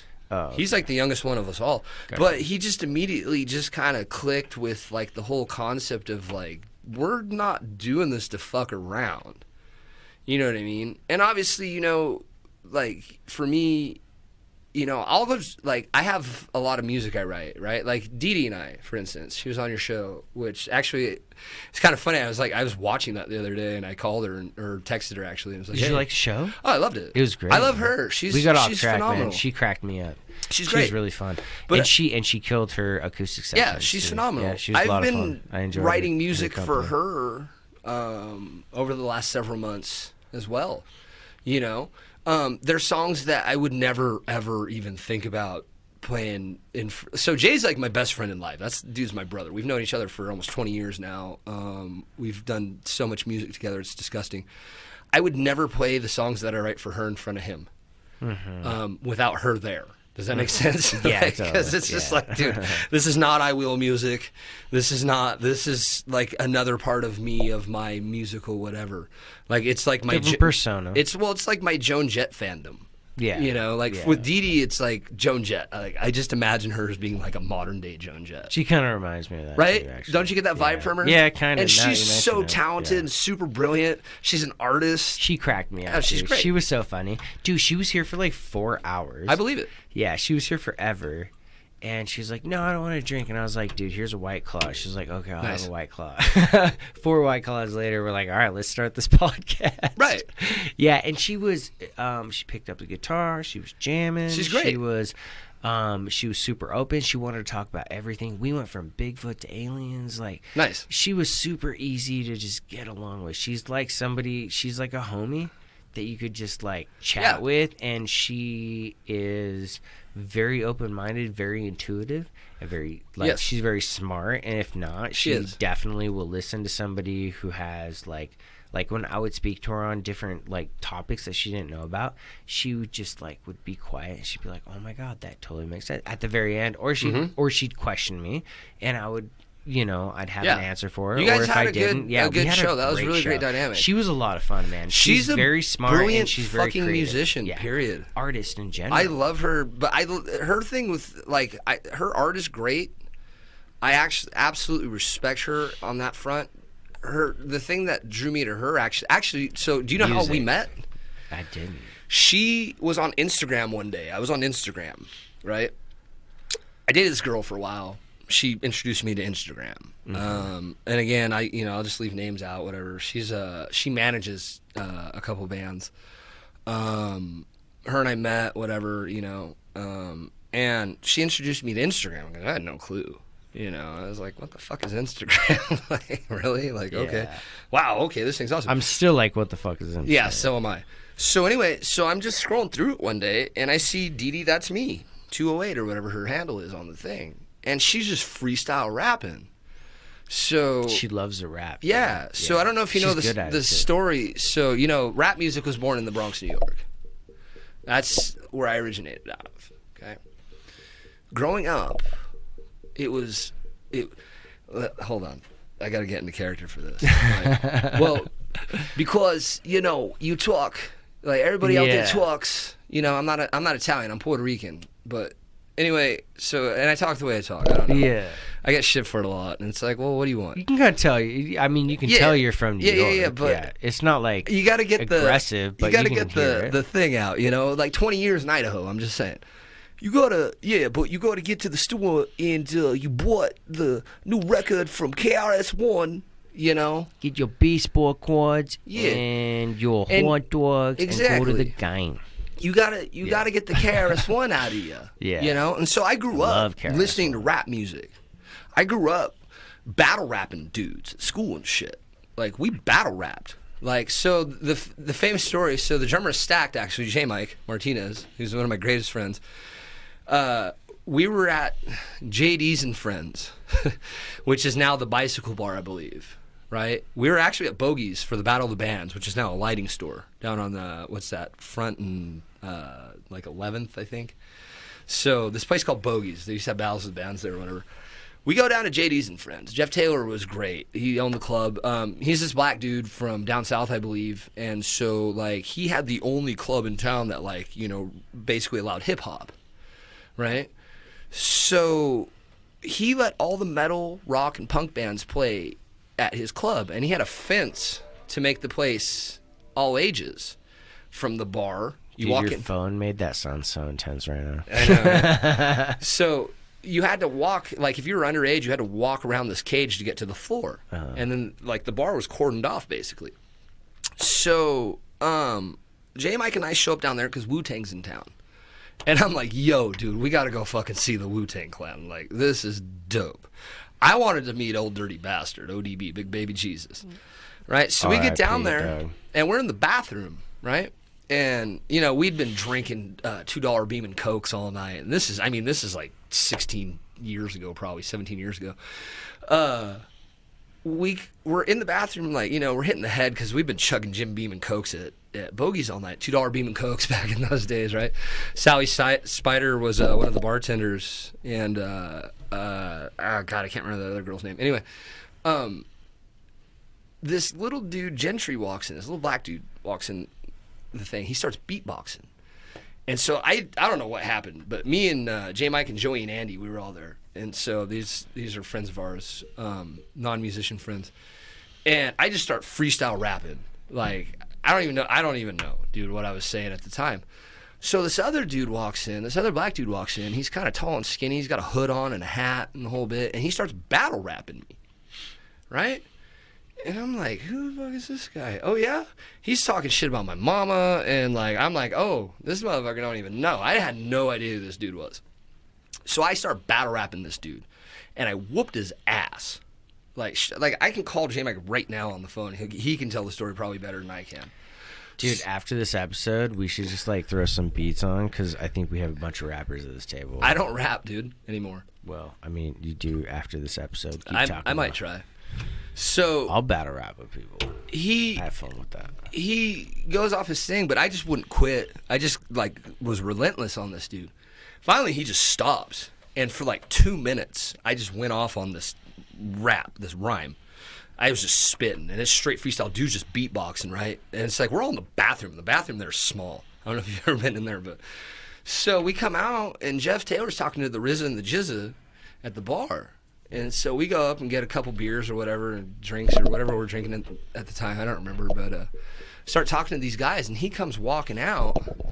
Inspectah Deck does, and it's like, oh shit, that's Inspectah Deck. dirty bastard. So here's the here's the the the craziest parallel in this whole story. So I was playing in a band at the time called Uncontrolled Substance, right? Guess what Inspectah Deck's first solo album is called? Controlled substance. Uncontrolled Substance. Un- This is the name of my band at the time. I was like, what? Like after I found this out after the fact. And I was like, what the fuck? Right? So 2017, a uh, couple years, well, so that's what, three years ago ago now. Uh, I'm at my house and uh, I get on Facebook and J Mike throws this, that story on. He types this whole thing out and like tells this story. And it was it was really funny because he's like this little white kid from Idaho like whooped Inspectah Deck's ass from from in this battle rap. And I'm just like, well, first of all, I'm only half. As my mother would so succinctly put it, you're half Puerto Rican. My mother's the Puerto Rican one. And she's very, very dark. And, uh, you know, second of all, I ain't from Idaho. You know, now, I mean, obviously, having been here so long, I consider myself a native. You know, like, I don't know. If we were in Portland right now and someone asked me where I was from, I'd be like, oh, Boise, Idaho. Yeah, know. that's what I say. Totally. Yeah. Like this is where we are. You know, it's our it's our town. It's our thing. It's everything that's supposed to be what it is. But uh, you know. Anyway, so the point being is is that so I watched Dee Dee do this just freestyle rap on Instagram and was like, holy shit. And I messaged her and was like, you are just crazy beautiful, awesome and she messages me back and was like, "Thanks, like I'm glad you liked it." Blah blah. blah. So we struck up a friendship from that. So we ended up getting together a few times and playing some music and you know hanging out and whatever and whatever. You guys are like a awesome. Honestly, man, you guys are like a really dope duo. Yeah, you guys could battle back and forth and like yeah, you Well- guys have very similar styles. So like, I play guitar for her though. Yeah, You know what I mean? Yeah. Like I'm trying to push the rock and roll out of her. That's what I do with with do her. both, man. Do Um, both, man. I don't you might as well just rock on two different. I don't feel that I can offer anything to her um, outside of that. Dude, how about you create like a jazzy riff? You just killed jazz in my music. Well, I was playing blues. Or I'm sorry, blues. Yeah. do like a bluesy riff for her. I guarantee she can rap. Oh, I'm sure she can. And you should just do like three songs Yeah. that are like a bluesy riff, like hip hop style, like a West Coast bluesy like influence cuz like she definitely has a West Coast style. But like what I'm She saying does. is like yeah, she does. But like if you could throw some like blues in there and then she can, you know, throw some like some vocals over the top of it. Yeah. And you're on the guitar and you can also she come has in and these jam. songs, dude. That that she would she sang them for me, right? And I'm just like, hey, what if I play this? And she's like, holy shit. I'm like, yeah. Like we actually like it's really cool. I'm interested to see what happens. Um, I think we both need to kind of find a little more time in our schedules to like really make this happen. Um, she's totally down, dude. She's just she's a brilliant musician. Like like I get drawn to that. You know what I mean? There's certain people that really draw me into playing with them for whatever reason, and it's always something that's outside of the realm of what I'm comfortable playing. You know, like find things that are hard and do them because it shows you how you think. That whole concept. Yeah. So she's one of those people where it's just like, you know, it's a challenge every time because she has such a great talent in music. Mm-hmm. And I like to think that like I'm a pretty okay songwriter, you know. Yeah. Like I don't know, I've done okay, you know. you're both very creative on different Yeah. levels and a lot of times Right. when you mesh different styles of creativity together a lot of the time your creativity will kind of blend and you'll create like a hybrid and you'll either come together or you'll Yeah. compromise with different styles. But honestly man i think it's good either way. As long as Yeah. two people can come together and work together. If it doesn't work it doesn't work as far as that. But dude if you were to do like an alternative rock style song like what you do and then have her come in and like kind of guest rap on the background or something like that That'd be dope. like yeah dude just think that'd be cool. yeah even if it's just for the chorus part right Right. you know like or at the very end she just comes in and closes it off with a rap you know what i'm saying Yeah. like there's a lot of different like ways that you Well, can like I said, like strategically anything musically that I come up with, like for her is for her. yeah Like you know, like I I personally want uh, like we've been floating the idea around of like finding you know a bass and drummer, a bass player and a drummer. Um, we've just kind of been in in you know obviously we've been in limbo for the last few months. Um, so we'll see what happens. Yeah. I'm pretty excited right now. You know, just for me anyway. Like I'm kind of like with the show coming up, you know, and we're having some uh, to to start back at the beginning, if you will. Um, we've got like three weeks.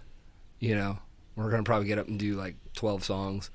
Uh, we'll be ready. We always are. Um, you know, I'm kind of focusing on that right now, and then you know, with everything reopening or whatever the case may be, I mean, we've there's a lot of opportunities that we were handed that, and not even handed. I mean, we earned them, but I mean, they were handed out. Um, we weren't able to do obviously, you know, with the state of things. I mean. Yeah, you know what's funny is I actually I haven't even touched on anything that I was like I wanted to talk about today. Dude, yeah, you were supposed to tell us a story. We're like an hour and 20 minutes in. Dude, what was that story you wanted to tell us? Let's talk about that so Because you were like, dude, I have a story to tell. Let's come over. And like Yeah. an hour and 20 minutes later, All it's right. like, all right, well, I don't remember what I'm coming over for. no, no, I know totally why I'm here. Okay, good. But I, don't mean, we just kind of get on this other thing, and we start talking about Loved it. music, and It was like, dope. uh, You know, I obviously I talk a lot, which is just one of those things that I do. You know, um, it's that like I I like to equate it to like that David Lee Roth energy. You ever heard that dude just talk? Mm-hmm. He's I think he's brilliant. I love David Lee Roth. Like Mm-hmm. Van Halen to me was David Lee Roth. Like I like them both, to be honest yeah. Oh, you. I love Yeah. Sammy Hagar. But Don't- David Lee Roth is. don't get me wrong. a little more but- composed, So okay, so um,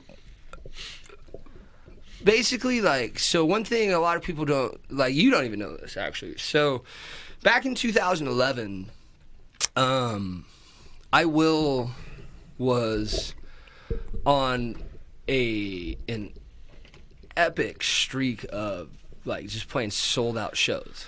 Right, like we did all this stuff. It was great um, JD's and Friends ended up becoming this place called the Red Room, which, if you remember the Red Room, it was in between, originally in between the Bistro and the Pear. And the Pear was on the corner Six 6th Main underneath the Reef. The Red Room ended up becoming where the, the place where the Pear was underneath the Reef. And then they moved all the way down to 16th and Main across from KBLI. So, and I'll try to make this as short as possible. So, long story short, I was hanging out with this girl uh, we had sold out the Red Room for the second Friday in a row, uh, and we played with Thus Must I Open, TC's band. I Will played in the middle, and then Stevo, our, our former bass player uh, and dear friend, his band Malachi played. And the very next night, the Piranhas had a show for our rhythm guitar player's sister in law's 30th birthday. Um, we ended up just getting fucking housed. dude. Like we ended up at Terry State Street Saloon. Uh, you know, the momentum was going. Everything was going really well. Everything was You know your house and you're at like a place Yeah. called Saloon. Yeah, Terry's right. so everything's great, man. So the very next day, it's a Sunday morning. Uh, I showed you the picture of, of my ex and, and the child. Um, and again, I'm leaving names out, and, and I kind of leave them out of any media stuff I do. You know, that's uh, Yeah, rightfully so. well, my personal life, you know, like we can talk off camera about, but um, I definitely like to leave my personal, you know, other than this, this is very personal. Um, so anyway, I wake up the next morning. I'm uh, our original bass player and I are roommates, and uh, Jay, our drummer, my best friend, we're roommates at all this house. And I wake up in the morning. There's these two girls in bed with me. And supposedly they're, you know, they're lesbians or whatever. So so they say. well, they were. They were a couple, you know. So anyway, So they say. long story short, uh, we end up drinking all fucking day long, and the and again, I'm leaving names out. The one girl and I end up at Bogus Basin, right? And uh, Dude, your phone is so intense. I know it's crazy, huh? I, I, just feel this is a new I f- phone. I feel like. I'm like on 48 hours or some shit like that every time that thing goes off. That's I'm like, oh my god, I gotta do something right now. Well, so we end up at uh, Bogus Basin, and I'm absolutely fucking wasted. Aren't we all? when we Absolutely fucking wasted. space? So we end up leaving, and she ends up putting the car on the side of the road, right? So we get out of the like I saved her life, like literally, like we were like this strand of barbed wire was holding the car up on the side of the mountain at mile marker four up on Bogus Basin Road, mm-hmm. right? So we're probably a couple, three, four miles away from the actual lodge itself, right? So we show up at the lodge, and all I remember at this time is I saw a couple friends and they're like, dude, Jimmy, you're fucking wasted, dude. Like, you need to go home. And I mean, I'd been on a four day, you know, runner basically of drinking alcohol and playing shows and, you know, being wasted and letting, you know, a little bit of success get to my head, maybe, probably. I don't know. I was I was really young. I was like 29, 30 years old. Um, so the cops end up there and are like, what the fuck happened? So, unbeknownst to me, this girl had gotten two DUIs in the three weeks prior to this day, right? And this is April 10th of 2011. Um, unbeknownst to me. So the cops put us in the back of this cop car, and she makes up this fictional person that was with us, and says that remember he's driving and all this crap, and I'm like, yeah, okay, whatever, dude. Like it didn't, you know, like they have like this 43 minute video. Uh, so they pull her out of the car, and immediately she's like, "It wasn't me, it was him." So the cops come and question me about it, and I'm like, "You get a paycheck, right?" The cop looks at me and he goes, Rona dog. right? He he looks at me and he goes, "What do you mean?" And I said, "Well, pretty much the way this works, where I come from, this is how it works. Uh, give me your paycheck and I'll do your job. Otherwise, get fucked." Oh, really? I go, "Yeah." So anyway, I get arrested. They charge me with a felony DUI, right? And uh, they charge me with uh, grand theft auto, right? And take me to jail. Damn. And I'm like, what the fuck? This city cop comes and questions me, and I'm like, I never even drove the car. I don't have any clue. And they're like, well, I'm like, listen, all I got to say is this I didn't drive the car, and I got nothing else to say to you guys. Fuck you. So I sit in county jail for a total of 13 months, but I take this to trial. Pay this lawyer 20 grand as every last dime that I had. Uh, take him to trial, and he fucks me over, and I lose. So they a felony DUI in the state of Idaho, right? So, and to put it in context, I had I had received one of those. Um, an aggravated DUI counts as two, right? So, yeah. Did So- not know that. yeah, if you get an aggravated DUI, it counts as two. Oh. So I So had- it's like a felony. Correct. It's a felony. So I had received one of those. Right, I got a DUI in like 2001. I was like 21 or 22. Um, I so in 2006 I got this one, and I got sentenced to two years plus three years. I ended up on probation. I completed all of it. Um, whatever. That first DUI that I'd gotten, right? Uh, I had gotten a withheld, what's called a withheld judgment, and so it just it drops off your record right? Like it's not supposed to count at all, but it still does somehow. So anyway, so I get this this other one. I wrecked my truck. I went into court and I was like, "Yo, yeah, I wrecked my truck. I was housed. I was driving. I shouldn't have been. I messed up. Whatever." So they do this, put me on probation. I do the probation, five years of it. They Damn. they uh, I get released from that, and that's a whole nother story. But anyway, so they sentenced me to ten years in prison. So they gave me a four years plus six years. They use the Unified Sentencing Act here, and they use it wrong. But that's another story as well. So anyway, I ended up doing six years in prison over this DUI, right? And I was so angry at the time that I was like, I'll do all fucking ten of them. Like I don't give a fuck. Fuck you. You know what I mean? I didn't do. I did not drive this car. You know what I mean? And that's all I would say. Well, what happened? I'm like, figure it out. You guys get paid to do this job. You know what I mean? So anyway, I get out and in so and mind you, dude, like I've got the music thing going, I've got my training business going on, you know, I've got what I do, my life, you know, like I developed this stuff in my twenties, whatever. So I get out and for two and a half years, like so you're on parole, right? So they made me pay for the car. Like I got court ordered to do all this shit. So fast forward. So in in 29 months, right, from April 17 to August of uh, of 19, I'd done everything I'm supposed to do. I write them a check, literally for twelve thousand fifty-four dollars and ninety-five cents. It exactly took me two years, four months, and 23 days to make that money to pay this restitution bill off, right? Which was it's bullshit. Again, that's another story. Whatever. Because what actually happened is this, right? So nine days after I do that, I'm hanging out with this girl, and you met. That's the girl I was talking about earlier that you met, mm-hmm. right?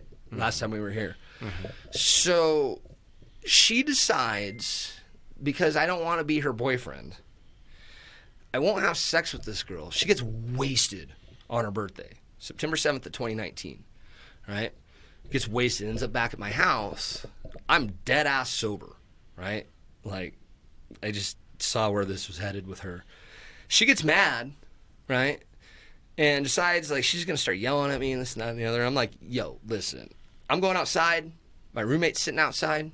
I go sit with my roommate, and we're sitting out smoking cigarettes, hanging out, whatever. Come inside, she's in my bed sleeping. I'm like, all right. Crawl in the bed. She starts at. I'm like, look, dude, just go to bed. I was like, we'll talk about it in the morning. It's no big deal. And you've met me, dude. I'm pretty mellow, dude. I'm pretty even. You know what I mean? I'm not. Uh, I'm not a person who, unless you come at me, dude. Like, you know what I mean? Like, I'm gonna go the other way as much as possible. Just, you know, we live in a day. You can kill, bro. Exactly. Yeah. So, You're pretty like melodramatic, like super chill. Like right. yeah. So she decides 12 hours after this supposedly happens, right, which is the, in the middle of the night on, you know, September 8th, the 9th, September 8th, that it's like 6 o'clock in the, af- 5, 6 o'clock in the afternoon, and these three cops show up to my house. So I'm basically, with the whole being on paper thing, I'm basically done. I'm just waiting for the time to run out, hmm. right? I've completed all the terms of it. I did their classes, paid them their money. You know, I haven't done anything. You know, I'm not a criminal. You know, unfortunately, I live in this state where you know, like, heaven forbid you drove drunk. You know, and I mean, don't get me wrong, dude. I'm not a saint. I'm not an angel, and I've made mistakes in my life, and I own them at least. However, in these situations, this whole situation started with someone else not owning their shit. And this situation starts with someone getting mad as fuck.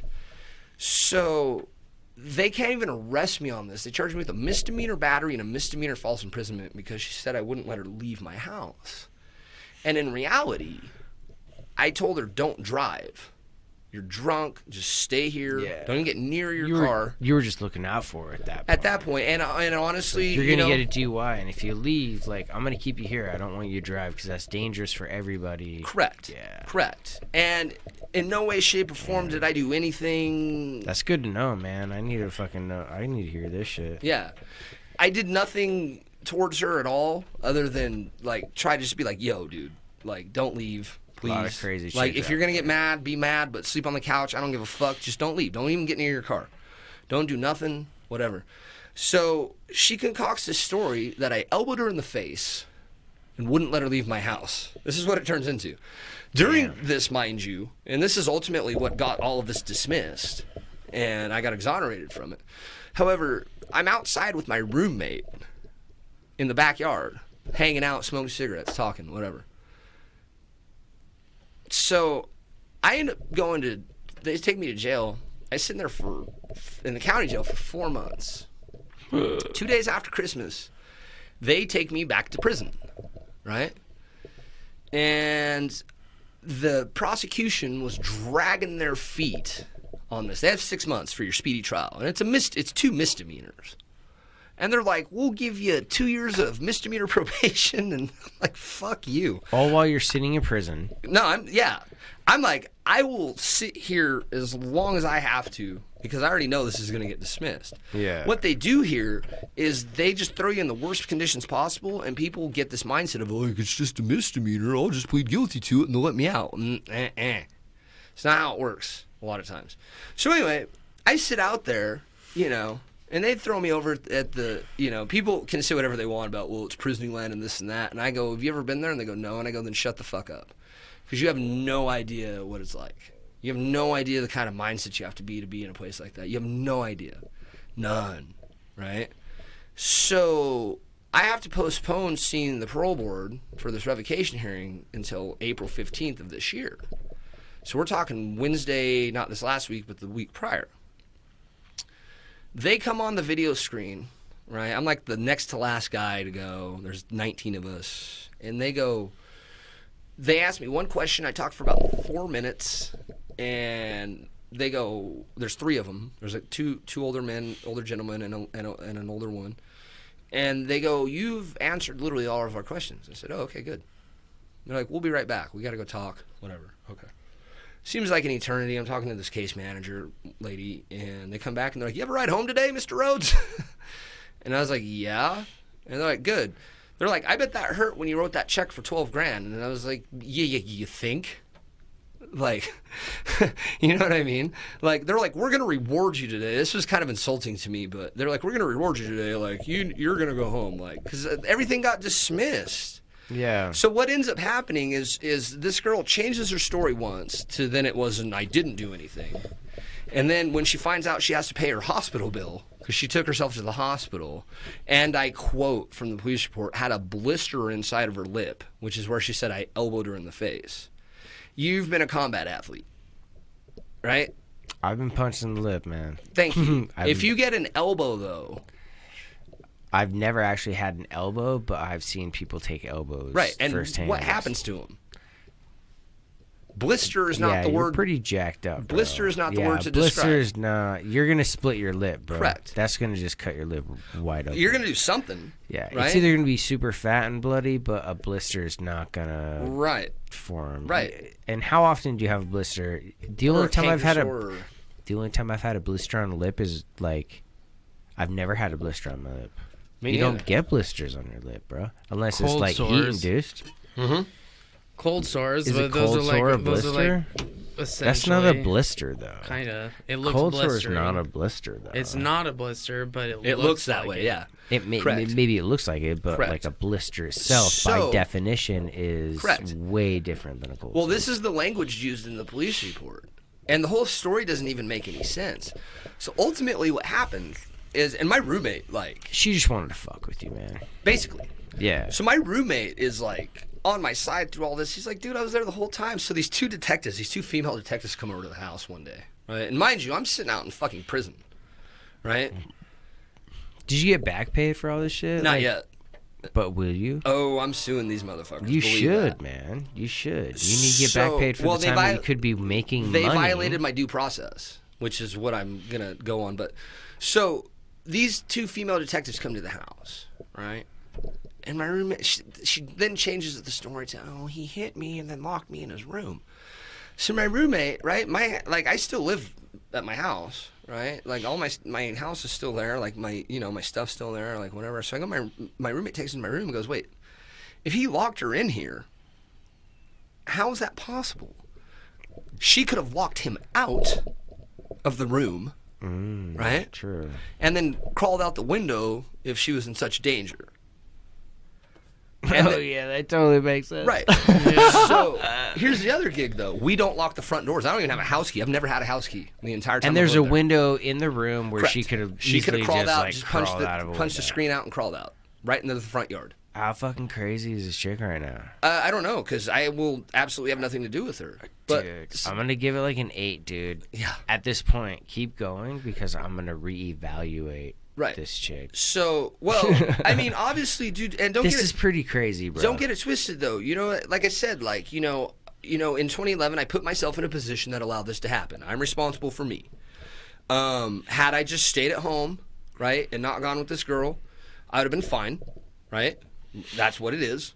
I would have been just fine because then there would have been no question. Dude, you can't really explain away the fact that like she could literally Correct. out of a window and then she tried to file charges Correct. against like Correct. you as like kidnapping. Correct. You can't explain. Essentially, that, that's what what it was. It doesn't even matter if you position yourself that way. Like that just means Right. she's she's not in the right state of mind.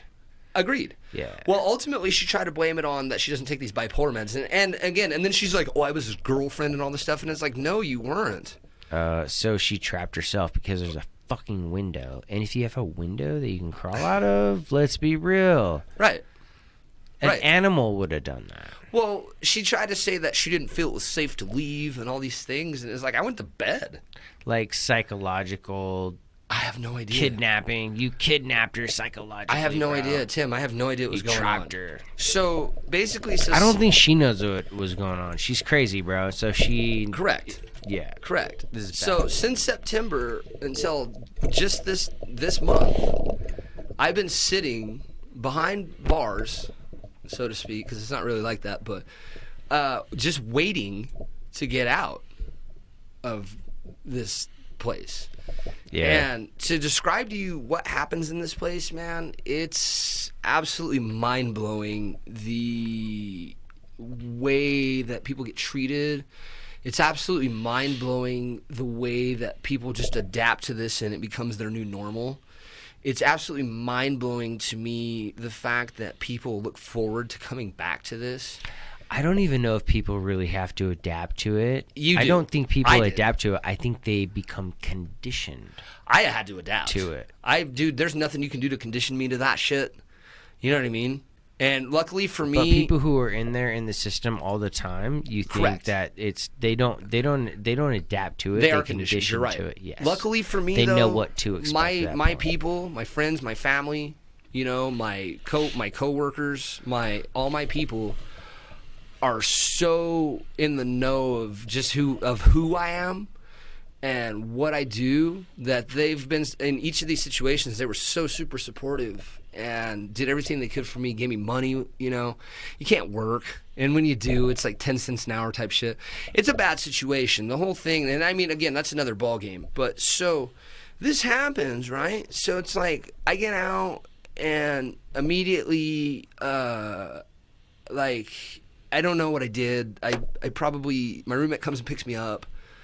Uh, I'm pretty sure I contacted someone, you know, and the outpouring of friendship and the outpouring of like everybody that's in, been involved in this train, you know, and this 20 years of work that we've all put in together has been phenomenal, man. Like there's a lot of uh, a lot of people right now, you know, that I, I can really just say thank you to because of the fact that like they held the fort down for me.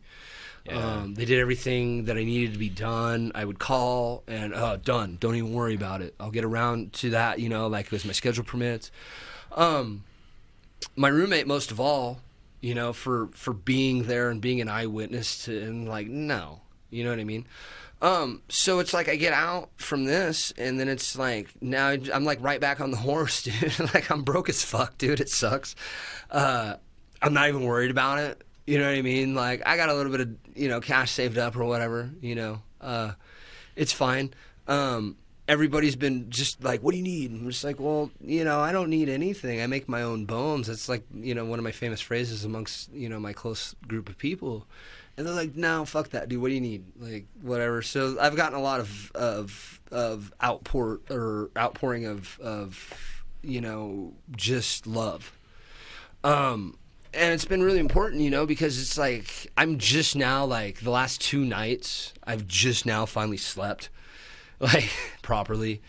Um, you know, obviously like I mean, I'm not in terrible shape, dude, but like I'm not where I was. You know, I walk around, you know, in single digits. Uh, my agent um, you know, for all my fitness modeling and all that stuff, you know, the commercials and all that. She's just like, dude, once this this virus thing's over, dude, we got a ton of work. I got a ton of work for you. We all do. Yeah. You know what I mean? So Yeah. everything's been really cool, but and then to walk out into this situation, like what the fuck?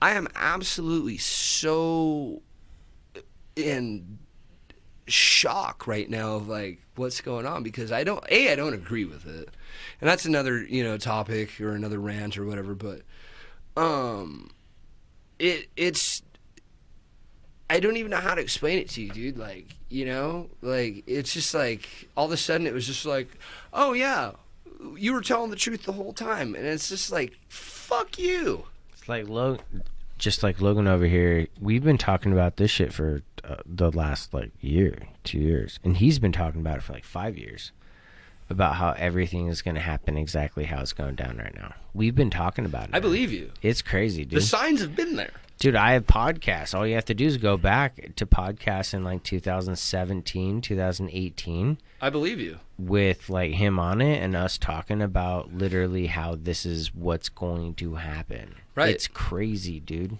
I believe you. Yeah. hundred percent. Tell- You know, the- Everybody go to Channel 99 Studio on like Podbean or Right. like Spotify, anywhere. Um, in the first, I'm gonna say the first like need- 70 on episodes. Spotify, you just need to find update. it. You'll see it. Spotify doesn't publish video. I see you on YouTube always. Yeah, Spotify doesn't publish video. So Do you have Um, just audio on there? no, I used to do video up until about three weeks ago, and now I'm back on audio. So now I'll be back on Spotify and Okay, good. like Google Podcasts and stuff like that. Cool. But those platforms they don't publish video. Everywhere else does though. Right. But for what I was paying, dude, I was paying a lot of money to have all these like all these apps stream video. And it wasn't worth it because I lost a ton of viewers, dude. Like I was still growing, Right. but I should have been growing at two to three times the rate Of that what I you were. was. Yeah, because a lot of my viewers that dropped off were um, they were like all my Spotify because they didn't do video. So Spotify hadn't they won't publish anything that I've published from February of last year until Okay, makes sense. February of this year. That makes sense. Mm-hmm. I get it. Now I'm back on Spotify, but you're missing out on like 120 episodes that were fucking incredible. Nice. You know what I'm saying? Yeah. Like really amazing, like artists. From time to time, I just listen. Like, Like, I put it on YouTube and like when I'm doing stuff, thanks, man. and just well, I mean, you know, appreciate it. again, it. comes to support. It's like we met at a show, right? Like I was there to be- support. Like you know, to be like, honest with you, man, like you know, I think that like the people that I bring on my show, like yourself and like Logan, and I've had people who are on so many different levels, psychologically, um, professionally. Like there's just so many different levels, and I bring people on, and I truly believe that those who I bring on my show. are worth anybody's time if it's worth my time because Oh, yeah. nobody else has invested what I've invested in a room Right. and they're just listening to it. Now, if they were sitting in a room like this and they were listening to it and they were like, dude, this sucks. All right. You have Right. a hundred percent. You can just say it sucks because you spent a ton of money to listen to it in a room that sounds really fucking amazing. I'm just trying to make it sound like you're in this room, and I want to make sure that's your that vision. the content is good. Yeah, and to be honest with you, man, I even grow. I've been growing no matter what. But the problem is, um, you're really gonna start growing on the platforms that do not publish video, and you know. Well, I mean, maybe the concept there is to get them to start trying to publish video. You know. Yeah. Um, I don't think a show like myself is going to be able to like hit up Spotify and be like, "Hey, publish." Well, probably video." not. But I mean, you know, But- I mean, ultimately, you know, it's something to work for. And those were some of my best which shows. brings too. me to uh so um I was supposed to talk about this as well. So like I said, so we got this this thing coming off on like May 15th. It's a Friday night. So I will and Dumpster Fire are going to play uh, at the rehearsal space. I believe by then we can have like 50 people there, um, which we will have that definitely. Um, we have this idea to live stream the concert and then do some pre-recorded video stuff um, interviews type thing. Like i was talking to him about this like i'm, I'm kind of of the mindset. So obviously like you know it's like i'm right back to work. You know like i mean i can't not do that um, you know to do like uh, maybe that's a triple negative i don't know but uh, like i want to do it once a month you know? Mhm. just kind of like showcase some bands that are like really good. Try to get as many people there as possible you know and maybe try to make it some sort of a you know a whatever. I don't know kind of like a just a regular thing Yeah, you know? totally, man. i brought up a lot of stuff outside about you know like austin city limits and this and that and the other. You know i my brain works like when i see stuff i always think like how can we make that better? You know or how can we recreate that and always though it always falls down to like and better. Mm-hmm. You know like i mean i don't know which is interesting to talk to you about a lot of this stuff because like you have a lot of good ideas. And you have a, like very poignant thoughts to me anyway like because it's like i totally get you man. Like i just do. Like i found absolutely nothing wrong with anything that you said. Like there's no way to find anything wrong with that like, you know what I mean? Obviously, there's a reason, you know, We Were Giants goes to the venue in Spokane and it's sold out twice. You know what I mean? To like, like to give that, and you you can attest to this. Like, I what was the? Actually, let me ask you, what was the feeling like? You know, when you guys walked out on the stage and it's like the first song's about to come up, and it's like, what was that like? Well, first off, real quick, uh, we there's a lot of good bands up in Spokane that Yeah, have a lot is. to do with that crowd. So shout out to them, um, Awesome. killing it every time. But Is Five Foot Thick still a band? I honestly don't know. They were kind of a big deal a long time ago. Okay. Oh, right on. Yeah, I, I don't know. I just know like uh, Paloma, uh, Free the Jester, Nice. Nixon Rodeo, Dark Star, a bunch of people up there. Awesome. Um, but um, yeah, dude, the first time we played up there was actually freaking nerve wracking because we came out. And we were, I don't think we were all ready for like that big of a crowd because it's not it's not like down here at the Knitting Factory down here. yeah, I get You it. know, it was just way more people and it was way just like more open and it was crazy. But yeah, that was the kind of a shocker in the first song. But I mean, Nice. we we pulled it together pretty quick. So Nice. yeah. What was that feeling like for you? For you personally? Oh, dude, it's nuts. I like playing live quite a bit. I do like recording, but like live shows are just Yeah. that's the thing. That's where it's at. It's performing, bro. I'm a performer. And I get it. I know the boys in the Giants are performers too, so they Yeah. love being up there as well. We just have good energy and good vibe. Well, like I said, you guys were intense. And I mean, Mm-hmm. I'm watching this on video, mind you. hmm So it's like, you know what I mean? Like to convey that that way is, to me, that's impressive. You know what I mean? Like, really, it is because it's just like, wow. Because you know as well as I do, there's a lot of bands you know, um, where they don't have an intensity at all. Yeah. You know, like you think they're gonna be just like, and then they're not. That might be their niche. I don't know, man. I don't know. I, I think everyone should do their own thing for sure, but I agree with you. But you know what I'm saying? Like as a fan of heavy music, Oh yeah. You know, it's like when you go watch Down play, for instance. Like you know, Down, like Phil Anselmo and Pepper Keenan and Jimmy Bower. You know those guys. Um, Kirk Windstein from Crowbar.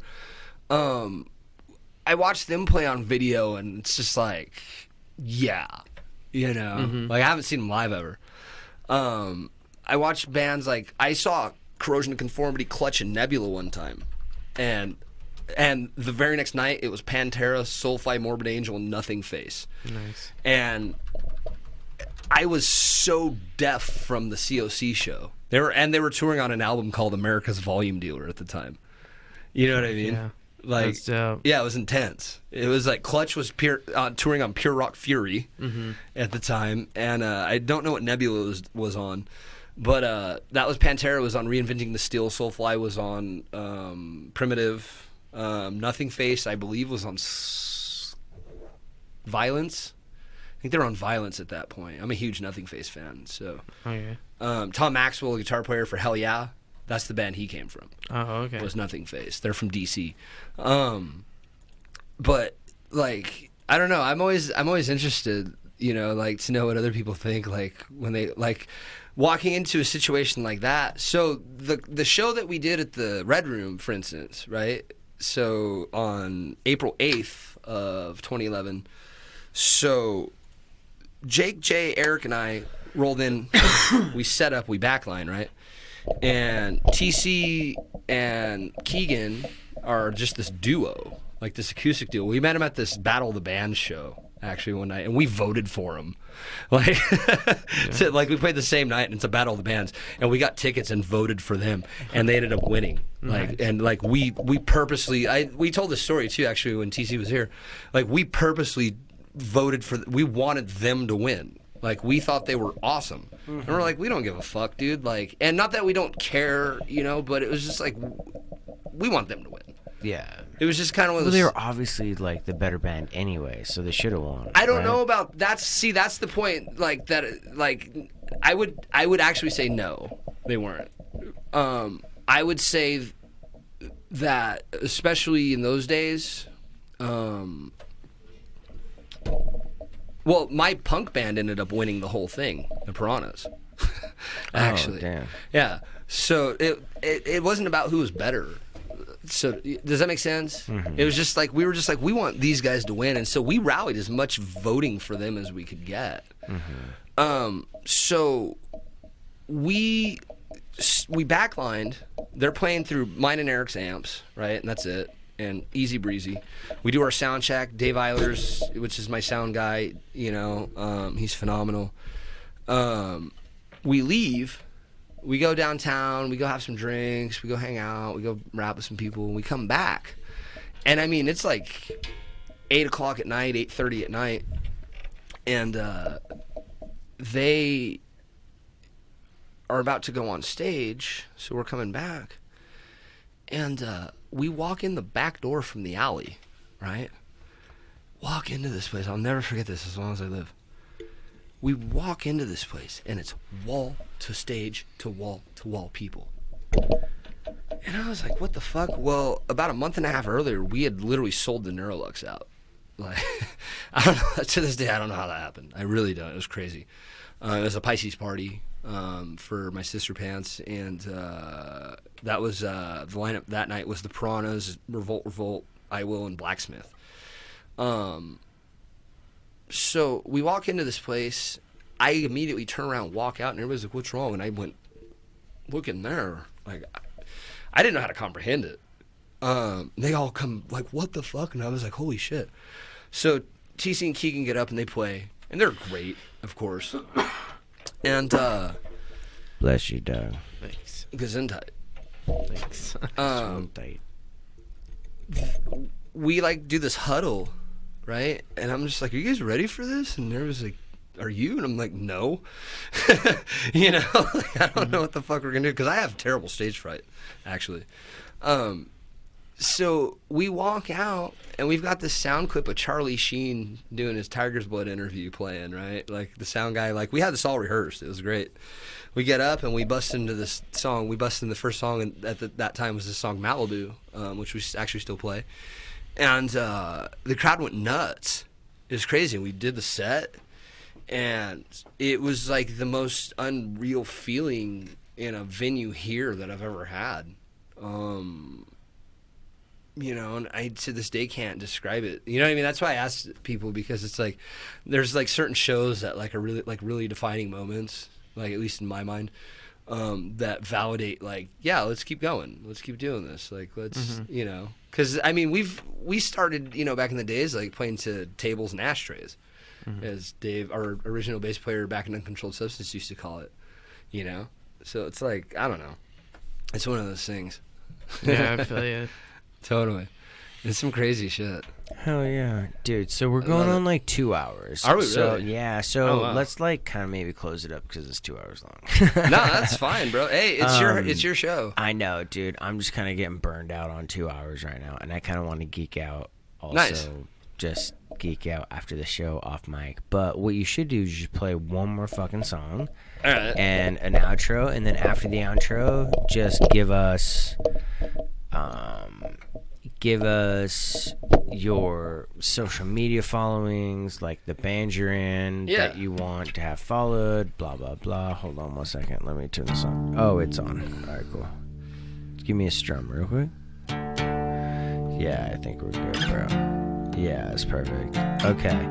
Well, everybody, sorry to cut it short, man. I don't want to cut it short, but it's like two hours. No, it's like, good. Some of the complaints I've had against my podcast, which is fucking retarded, is that my podcasts go longer than like an hour. And you know what? Um, sometimes when you're really geeking with people and you're having a good time, it's good to have longer than an hour of a podcast because the people who actually are interested in it are going to continue to listen, you know. And if you don't like it, whatever. I have 300 other podcasts. that That's hilarious. Yeah, it's it's it's fucking ridiculous. I find that really funny. Yeah, uh, it's stupid, man. Well, like here's But the deal: if you don't like something, like why do you do it? Like why do you like it- like for instance, like I do not like the Dave Matthews Band. Yeah, but you have to ke- like take into So I don't to consideration them. just but you have to take into consideration what the people who do value your content you I have to take into consideration their feedback and be like, "All right, well, I get it. Like a 4-hour podcast most people who listen to my show can't listen to a 4-hour show, you know, like like an hour and a half is good, but we're to um we're to finish off everybody I get it. With That makes sense. a uh, Uh, and having said that, though, dude, acoustic song. fantastic business model and phenomenal musicians. Thanks, dude. There's st- well, you guys, is, yes, as well. I was talking about Dave Matthews. Oh, I thought you were talking about me. Yeah, yeah, I was yeah, like, yeah, thanks yeah, for yeah, coming, bro. No. this is. On the reason I brought that up is because I've Mm-hmm. I've parallel I'm paralleling you. Oh, You know what I mean? But Thanks. like on the f- the first note, because I just said that, like their f- business model, the way that they made it, and it was phenomenal. It was insane. On you guys, like I said, dude, I understand hundred percent of what you're saying. Mm-hmm. Like, there's nothing that you're saying in my mind that is wrong. You know, and I don't know if it's a question of right or wrong or not.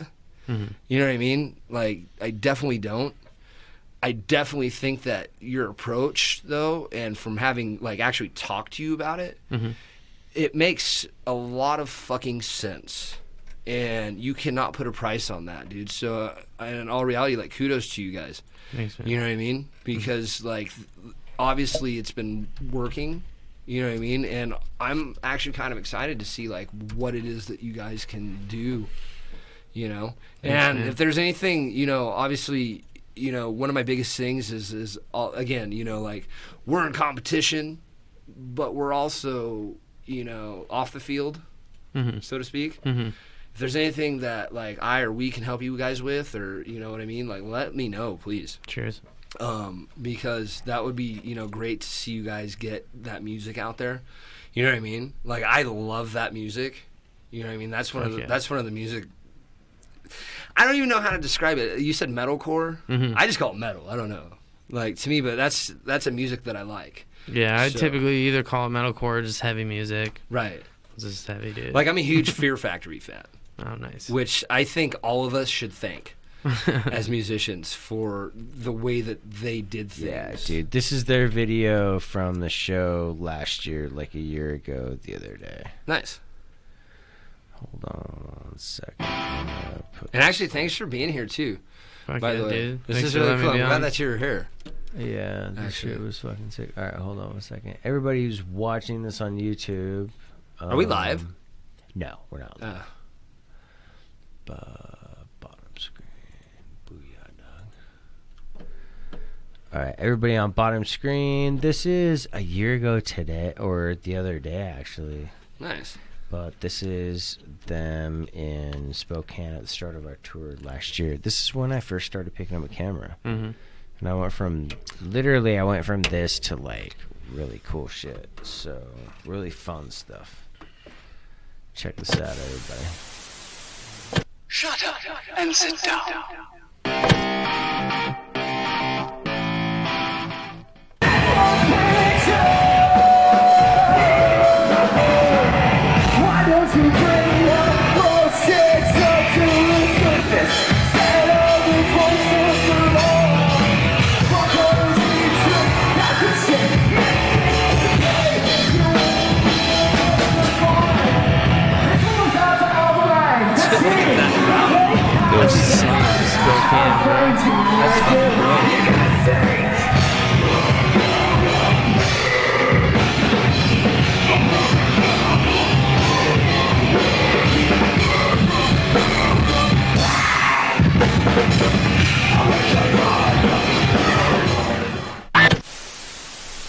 Dude, Yeah, that's they're- awesome.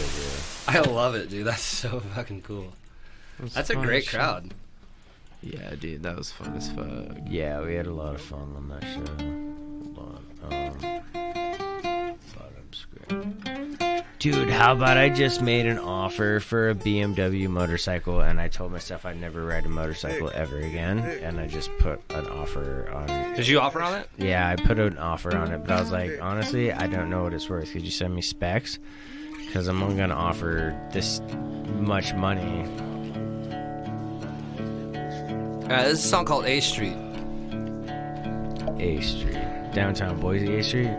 Into the North End. It's the corridor. I wrote this song literally for when I my many years in the North End for all my people there. So, um, this is a song uh, very near and dear to me, and I have not played this in a long time or in front of anybody in a long time. So, All right, so I'm gonna enlarge you on the screen real quick. luckily for me, it's only three chords. That's totally fine. So I'm gonna enlarge it real quick, I love you, motherfucker. That guy right there. Inner piece is standing in the middle of the room.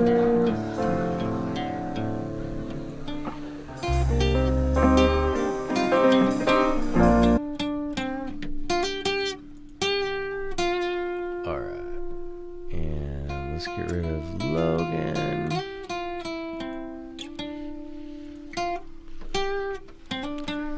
All right, that's all you, dog. Finish it off, and then just tell us how to follow you, and uh, and close out. Appreciate everybody. Thanks for tuning in to Channel 99. Rules are meant to be broken, only minds can take to change. Seeing how far to push and never necessarily seem too strange. Good ideas and what you think, well, they might not work for me. And if they do, I tell you what, I'll meet you on 8th Street. Addicted to this chaos we all share.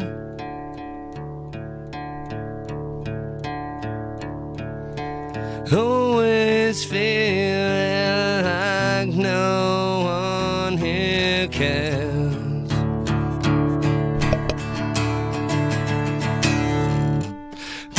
ideas and everything are always there for me. Knowing what will push you on to the corner of a street. There's a place where we all go to get everything we need. Knowing it's the corner of 4th and 8th Street. addicted to this chaos we all share.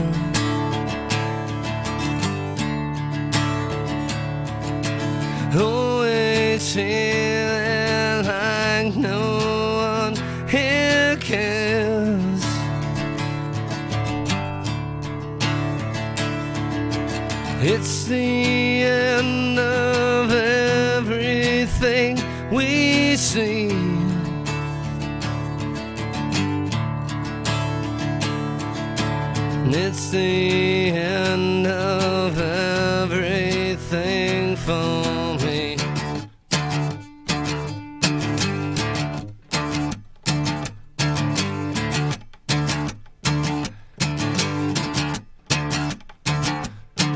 Every day I look inside and I see what's everything.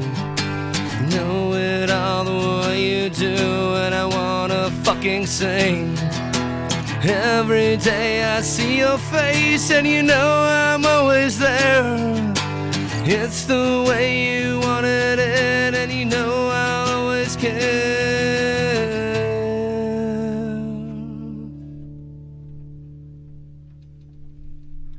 Love and loss are merely things that make no sense to me. And if they did, I'd tell you what, I would be much more happy. If you're lost and nowhere to go, I'll tell you where we'll be. Over there at a favorite spot on the corner of a street. Addicted to this chaos we all share.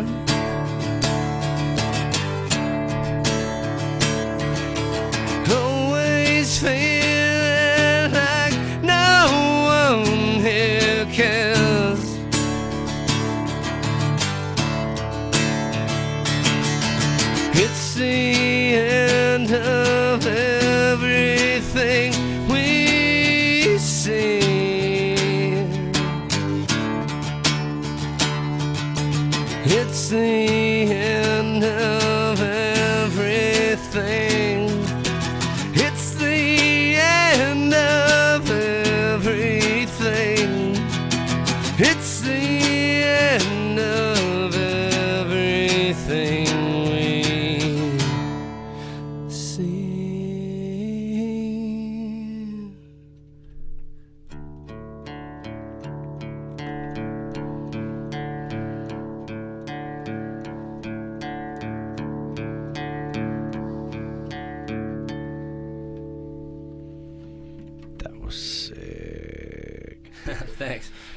actually messed up, and uh, that part after the first chorus is never even in the song.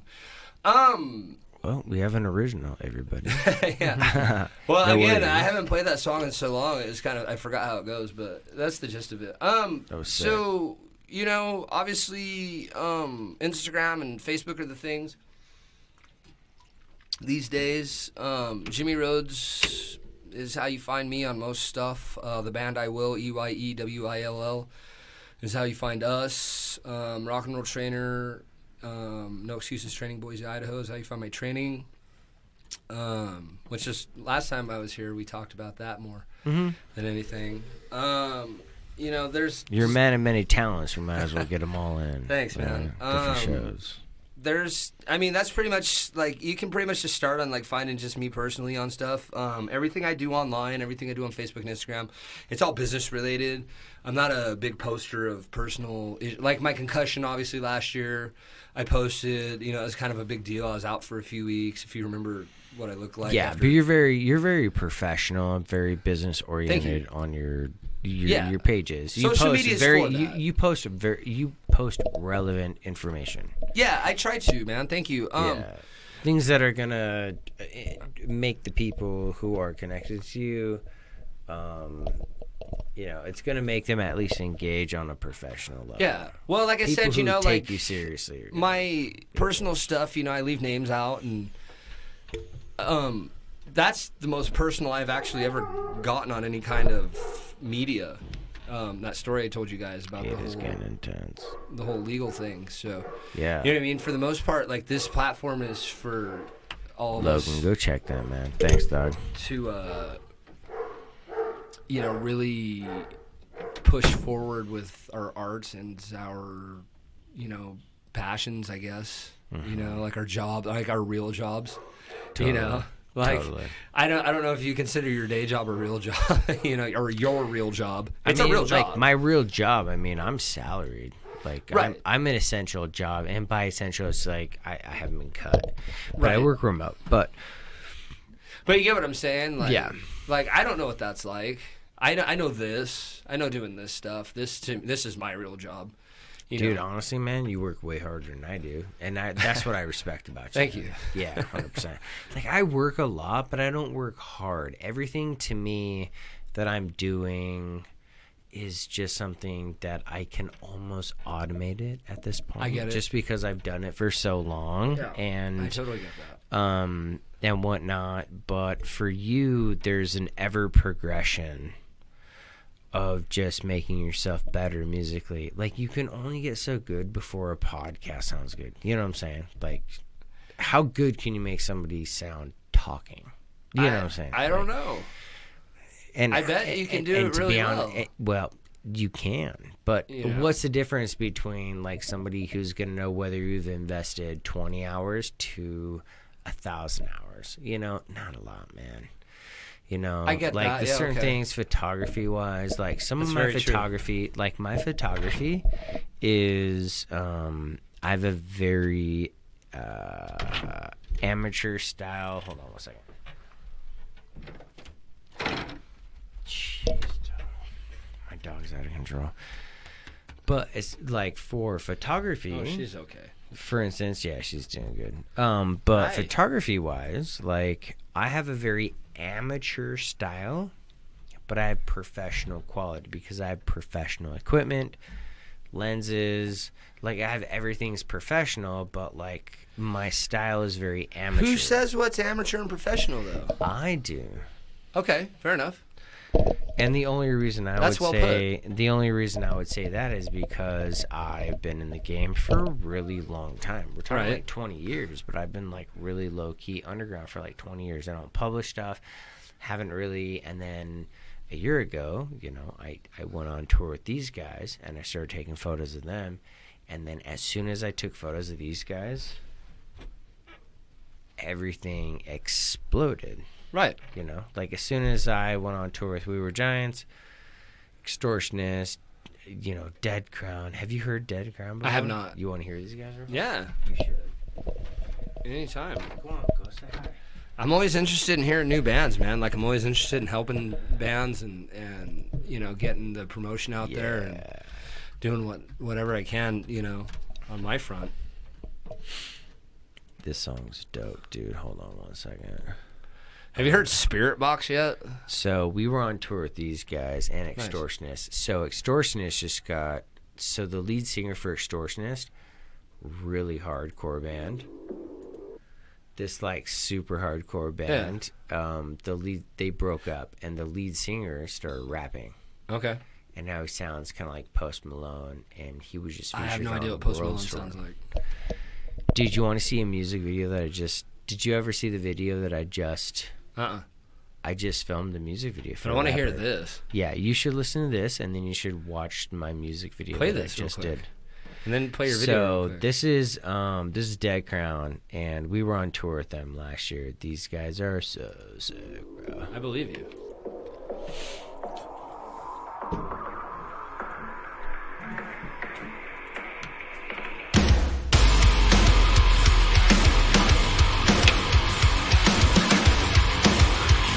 I like it already. Yeah, these good. Are sick.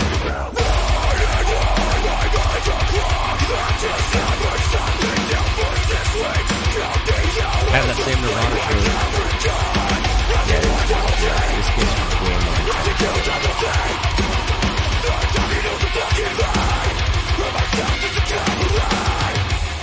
Every day I'm awake, take a drink. I'm the pain, drop a note, make it rain, but you know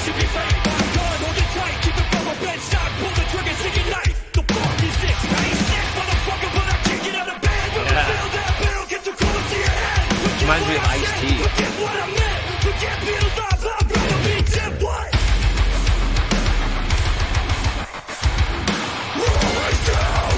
So you are. on the these guys. I can see it. They were super. These guys are awesome. We got some rap.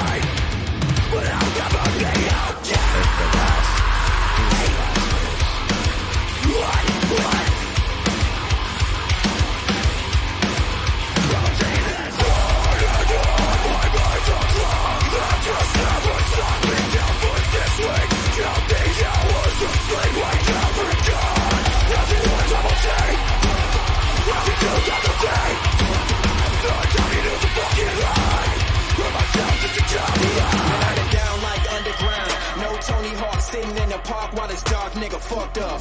Fuck fame, money, and bitches, I'm fucked up. The definition of failure, nigga, tough luck. Traded in all I want is my enemies apart. Blank face, blunt mouth with an empty heart. Feel like I'm stuck in the sea and all I see is the shark. Yes. Can't run away from the pain when all you see is the dark. Stuck in the game, not gonna say it. From the things I got, but the take it remain. All that I gain, when I get to the top, I'm feeling the highs, I keep on the lows. I'm We gonna escape this. got this. No. Listen to this shit. This is uh, a music video that I just Yeah, yeah. edited. You were talking about it a little bit ago, actually. Yeah, it's actually really good, man. Quarantine, but um, I did it because I'm actually creating a full character for this person. So it is. Nice. So, what do you like writing a graphic novel?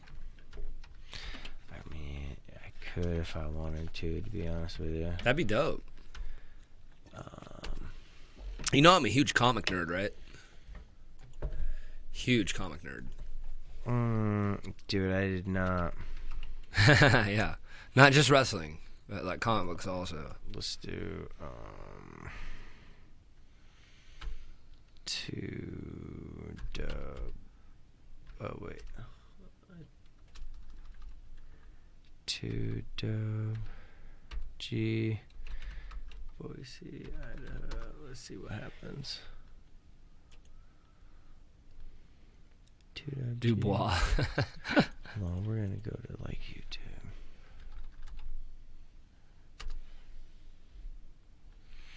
I apologize, everybody who's watching right now. Damn, that chick used to be so hot. Who that is? Somebody who really had a bad time. yeah, she had a bad accident. It was like all bad She had for a her. Bad time, dude. Two G. So this is a video that I actually like. Um. So this is the first. So this is the first video that I've ever directed, Cool. published. I didn't finalize it. He finalized it. Oh, of course. I think there's stuff that I would rather do, but I really respect every like I respect the fact that he wanted to finalize it like this because it really looks awesome like this. Yeah. But I also feel like if I get both were sides to of it, release yeah. it, yeah, if I were to release it under mine, like underneath like my name, I would probably do a couple things different. But for him to be like, dude, that's good enough, I'm like, dude, but like, yeah, it looks good, but dude, I can make it better for you. Well, you would do like a director's But, cut. Yeah, yeah. You know. Oh, dude, I didn't even think about that. Yeah. Yeah. So I'd have a director's cut, Yeah. just like Resident Evil, Sure. PlayStation Yeah. One. Yeah. But um, dude, so this is the first music video I've ever done, Okay. and um, I This is exciting. Like I I, am actually like this is really cool, dude. I'm glad that you're doing you ventured out and done this. Thanks, man. Um, I kind of um, I used four different lenses, two different professional cameras. Okay. And so, everybody who's listening to this, just know this character, every angle is a different personality. And this individual has dissociative personality disorder. Like, Is that an actual thing? Yeah, dude. It's like people who have like multiple personalities, and this is everyone. So everybody? So every one of the angles and the cameras, because each camera put different. Yeah, I'm following you. I'm Yeah. following where you're going. Each one I'm just I'm being sarcastic because like I kind of feel like everybody has multiple personalities. I like, no mean, we're what. all like, we all have Yeah. like, I mean, we're all moody, right? I wouldn't say we all have different I personalities. would- I would definitely say that. I would say we're all moody, and maybe No, not those moody. moods can influence the our, our, our personalities. Maybe I don't know. I don't know. I think everybody's I'm not going to disagree with you, but Yeah. to be honest, to, Yeah, honestly, to be honest with you, you're probably right. I Uh, think we all have different personalities, Maybe and they all come out. Well, think about it. different Like you know what I mean. Like like I think it's all. I, if you're doing like you know like for instance like if when I'm at home, right, I'm yeah, dude. I'm who it- I am. I wouldn't say it's multiple personalities. I think certain parts of your personality would. outshine other parts. I would say it's just different personalities by definition. You think so? Yeah, when I'm in public, I'm a whole nother person. But You do you what I think mean? you're like John versus Adam versus Yeah. Steve versus Sure, Tom why versus not? Tim? Why not? When I'm on stage, I'm a whole nother person. Or do you think you're like Tom, who's really happy and excited to talk about a certain topic, versus Tom, who's somebody who it Well, obsesses about that same? No, topic? I have yes because I have the same name no matter what. But I mean, like, there's times where you know I'll obsess about shit. There's times where like I don't even want to talk to anybody. There's times where like I just want to you know spend time with my my family. There's times when I want to you know go out and like be a like. I don't like this term. Yeah, but I think we're all like that, though, dude. Right, that's what I'm saying. And, So and this is this is what I'm maybe getting our maybe like, our I think- definitions are off. Well, I think yes. I think I think the way that we define the certain Exactly, personality yeah. type, I think the way that we define it is different. Yeah. Um and the way that we approach that is different because I don't necessarily think that it's another person inside of me. I don't think it's Jack or Tom no, it's the same person. or James. I don't think but it's, it's another person. But I think that it's makes sense. like No, it does. It does. It's like Tim on just a different level. Yeah. Sure. See, yeah, there you Yeah, go. So maybe that's maybe I'm not explaining it as well as you are. But the way that I view this is, you know, like if I, I would never consider myself an individual who has a dissociative identification disorder. You know, Yeah, same here. Whatever they call it. Like I know who I, like you know who you like, are. I know who I am, and and I don't have to be like you're talking to James, you're talking to Paul, you're talking to Steven, and guess what? Steven's a fucking serial killer. She should probably fucking get out of my house. You know what I'm saying? What's that movie? Uh, Glass. That Rona dog. Yeah, the Rona. God damn it, I got that Rona. Honestly, if I do, I'm so glad we didn't talk about dude, well, even if I have coronavirus, guess what? Uh, I already fucked up coronavirus over the last week and a half, and I ain't dead yet. So guess what? Jokes on you, motherfucker. Wuhan. All right. that. Um, Don't get me started. dude, uh, dude, we're not gonna get started. But Yeah. um, but what was I saying? Uh, as far as the dissociative dissociative, like identification, like disorder, id- identification, whatever the fuck they call it. Um, and excuse my language, but to be honest with you, man, I've been watching a lot of like documentaries based on that disorder where people have like multiple identif like identities and Yeah, yeah, yeah. yeah. And to be honest with you, man, I think I want to I that's one of the very very few disorders that I'm going to be like you're a fucking liar, you're fucking weird, and you're making shit up because you want people to th- to just like pay attention to you. That's what I think. I subscribe to some pretty weird shit, bro. Like So if I. you've watched my fucking So I. podcast, like I subscribe to some very interesting, very odd stuff that the majority of the public would be like, "This guy's fucking ri- ridiculous." Well, I know you, why, too, Why, so, why would you? yeah, and and you've listened to my show. You've been on my show. Yeah, exactly. You know, you've been a part of my show, and you've been one of those shows where people are like, "What the fuck? Who the fuck is this guy?" You know what I'm saying? That's awesome. Yeah, and um, so for me, I just I subscribe to a very very broad range of questionable topics. I get it. There's no You reason know. not to. but there are some that I'm just like, nah, can't get on board with that shit. Same here. Yeah. Same here. Yeah. Play this thing, dude. I want to see this. Yeah, so this is everybody who's watching. This is the very first um, music video that I've ever produced, um, directed, filmed, done everything. Um, all right, so gonna give you a quick little background. Not everybody knows this, and the people who are listening now will be bragging a year later when we're like getting to VMA and shit. That'd be cool. They'd be like, "Oh my god, I totally knew that that was the reason why this is how it is." All right, so the X's that you see on the screen right now, these are the eyes. So I fully animated his eyes, Nice. and then I fully animated his mouth. You'll see that in just a second, and I actually have those placed as separate tracks. And the square between his eyes and where his mouth should be were actually the track marks. And Okay. i was supposed to track these eyes and the mouth to where the eyes and where the mouth should be right here dur- doing a 3d tracking program which i do have and I have already, you know, I haven't like finalized it, but I had already set it like set it up, and um, I showed Logan before I told him about my 3D tracking. I was like, "Hey, man, so this is a situation.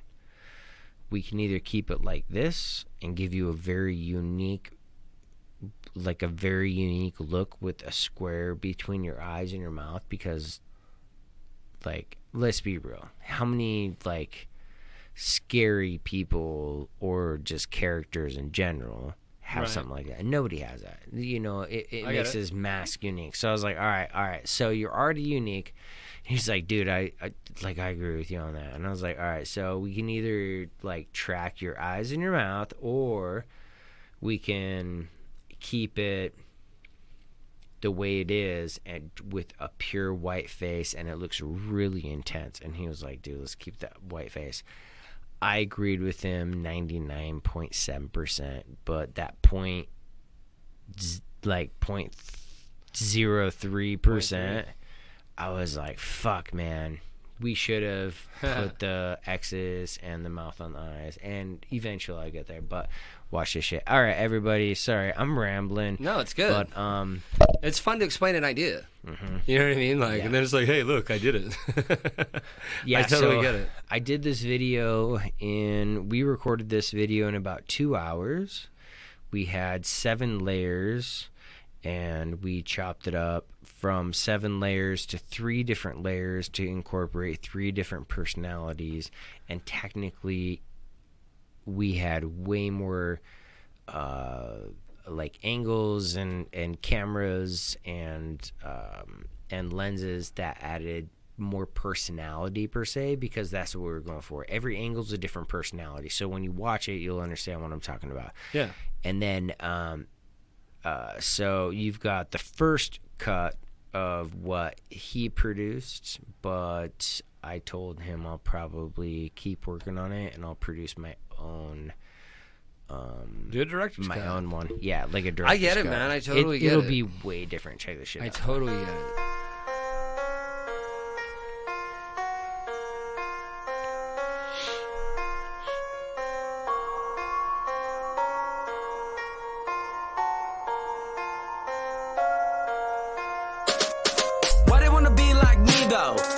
Motherfuckers trying to steal my style. Everybody wanna see me choke though. Too bad I clap back, we throw back at the fact that they wanna react to a new kid on the block with an attack. All they wanna love, but they got the rap. That's too bad, cause it came on the track. Like, oh no, there he goes. That shit's got a fucking flow. Is he crazy? I don't know, but damn, that shit is gold, man. I just wanna be me. Rockin' to Dub G.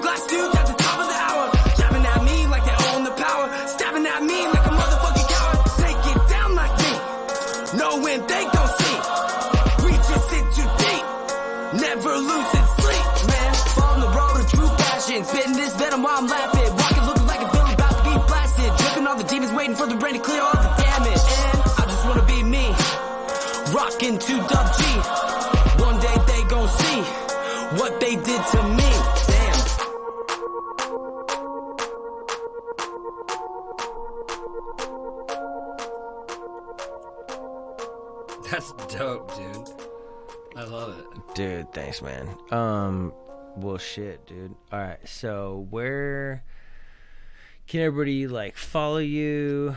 Um, I told you. Oh yeah, you already did, right? But Yeah, like I mean, just like even what I've already shared off off the, you know, like the video you did and whatever. Like I'm already like, dude, my following's pretty big, man. I got a lot of friends, like social media friends and followers and stuff. You know, um, you have and- loyalty, man. Got yeah, I, th- I think so. Thank you for recognizing that. I mean, you know, like uh, like you said, like I, I just post shit that's relevant. Like I'm not like my stories right now on Facebook are just like funny shit that I've been finding. Like my new ones, like Nancy Drew and the mystery of the missing fucks. yeah, You know, like, I mean, Yeah. or like my last one was like Ozzy Osbourne, like the look on his face whenever he sees a chick who flashes him, and then you know pulls out her cock, like you know, like just shit like that. But Hold on. I need to like stop that. hey, you want to hear something really awesome? Um, kind of. Should we just close this out real quick and then we can just geek out? Yeah, later? whatever you want. Let's just close this out real quick and then we can geek on whatever. Um, all right, everybody. Make sure that you uh, subscribe to Jimmy Rhodes everywhere that he is affiliated. Make sure you subscribe to Channel 99. Give us five stars. Pass the episode along. We are everywhere. We're talking Spotify, Google, Apple. It's fucking. I'm literally everywhere. Laughable, uh, Stitcher. I watch everything on I'm everywhere. YouTube. dude. I'm everywhere. I'm on YouTube. I'm Yeah. everywhere. Eye Will has a YouTube channel also. I mean, it- everybody out there, you know, please subscribe. Um, you know, the Eye Will YouTube channel. Um, we don't have a lot of content on it right yet, but it's coming. You know, it's a slow build. I mean, you know, it's only been ten years. yeah. Well, you will get there. we're just doing yeah, what we're doing, man. Like enjoying life, and you know, like Sam. But um, everybody, uh, once again, make sure you subscribe to both of us. Give us five stars. Pass the episode along, and have a wonderful rest of your awesome. day. Thanks for coming over, bro. Yeah, man. Thanks for having me again. Most definitely. Peace.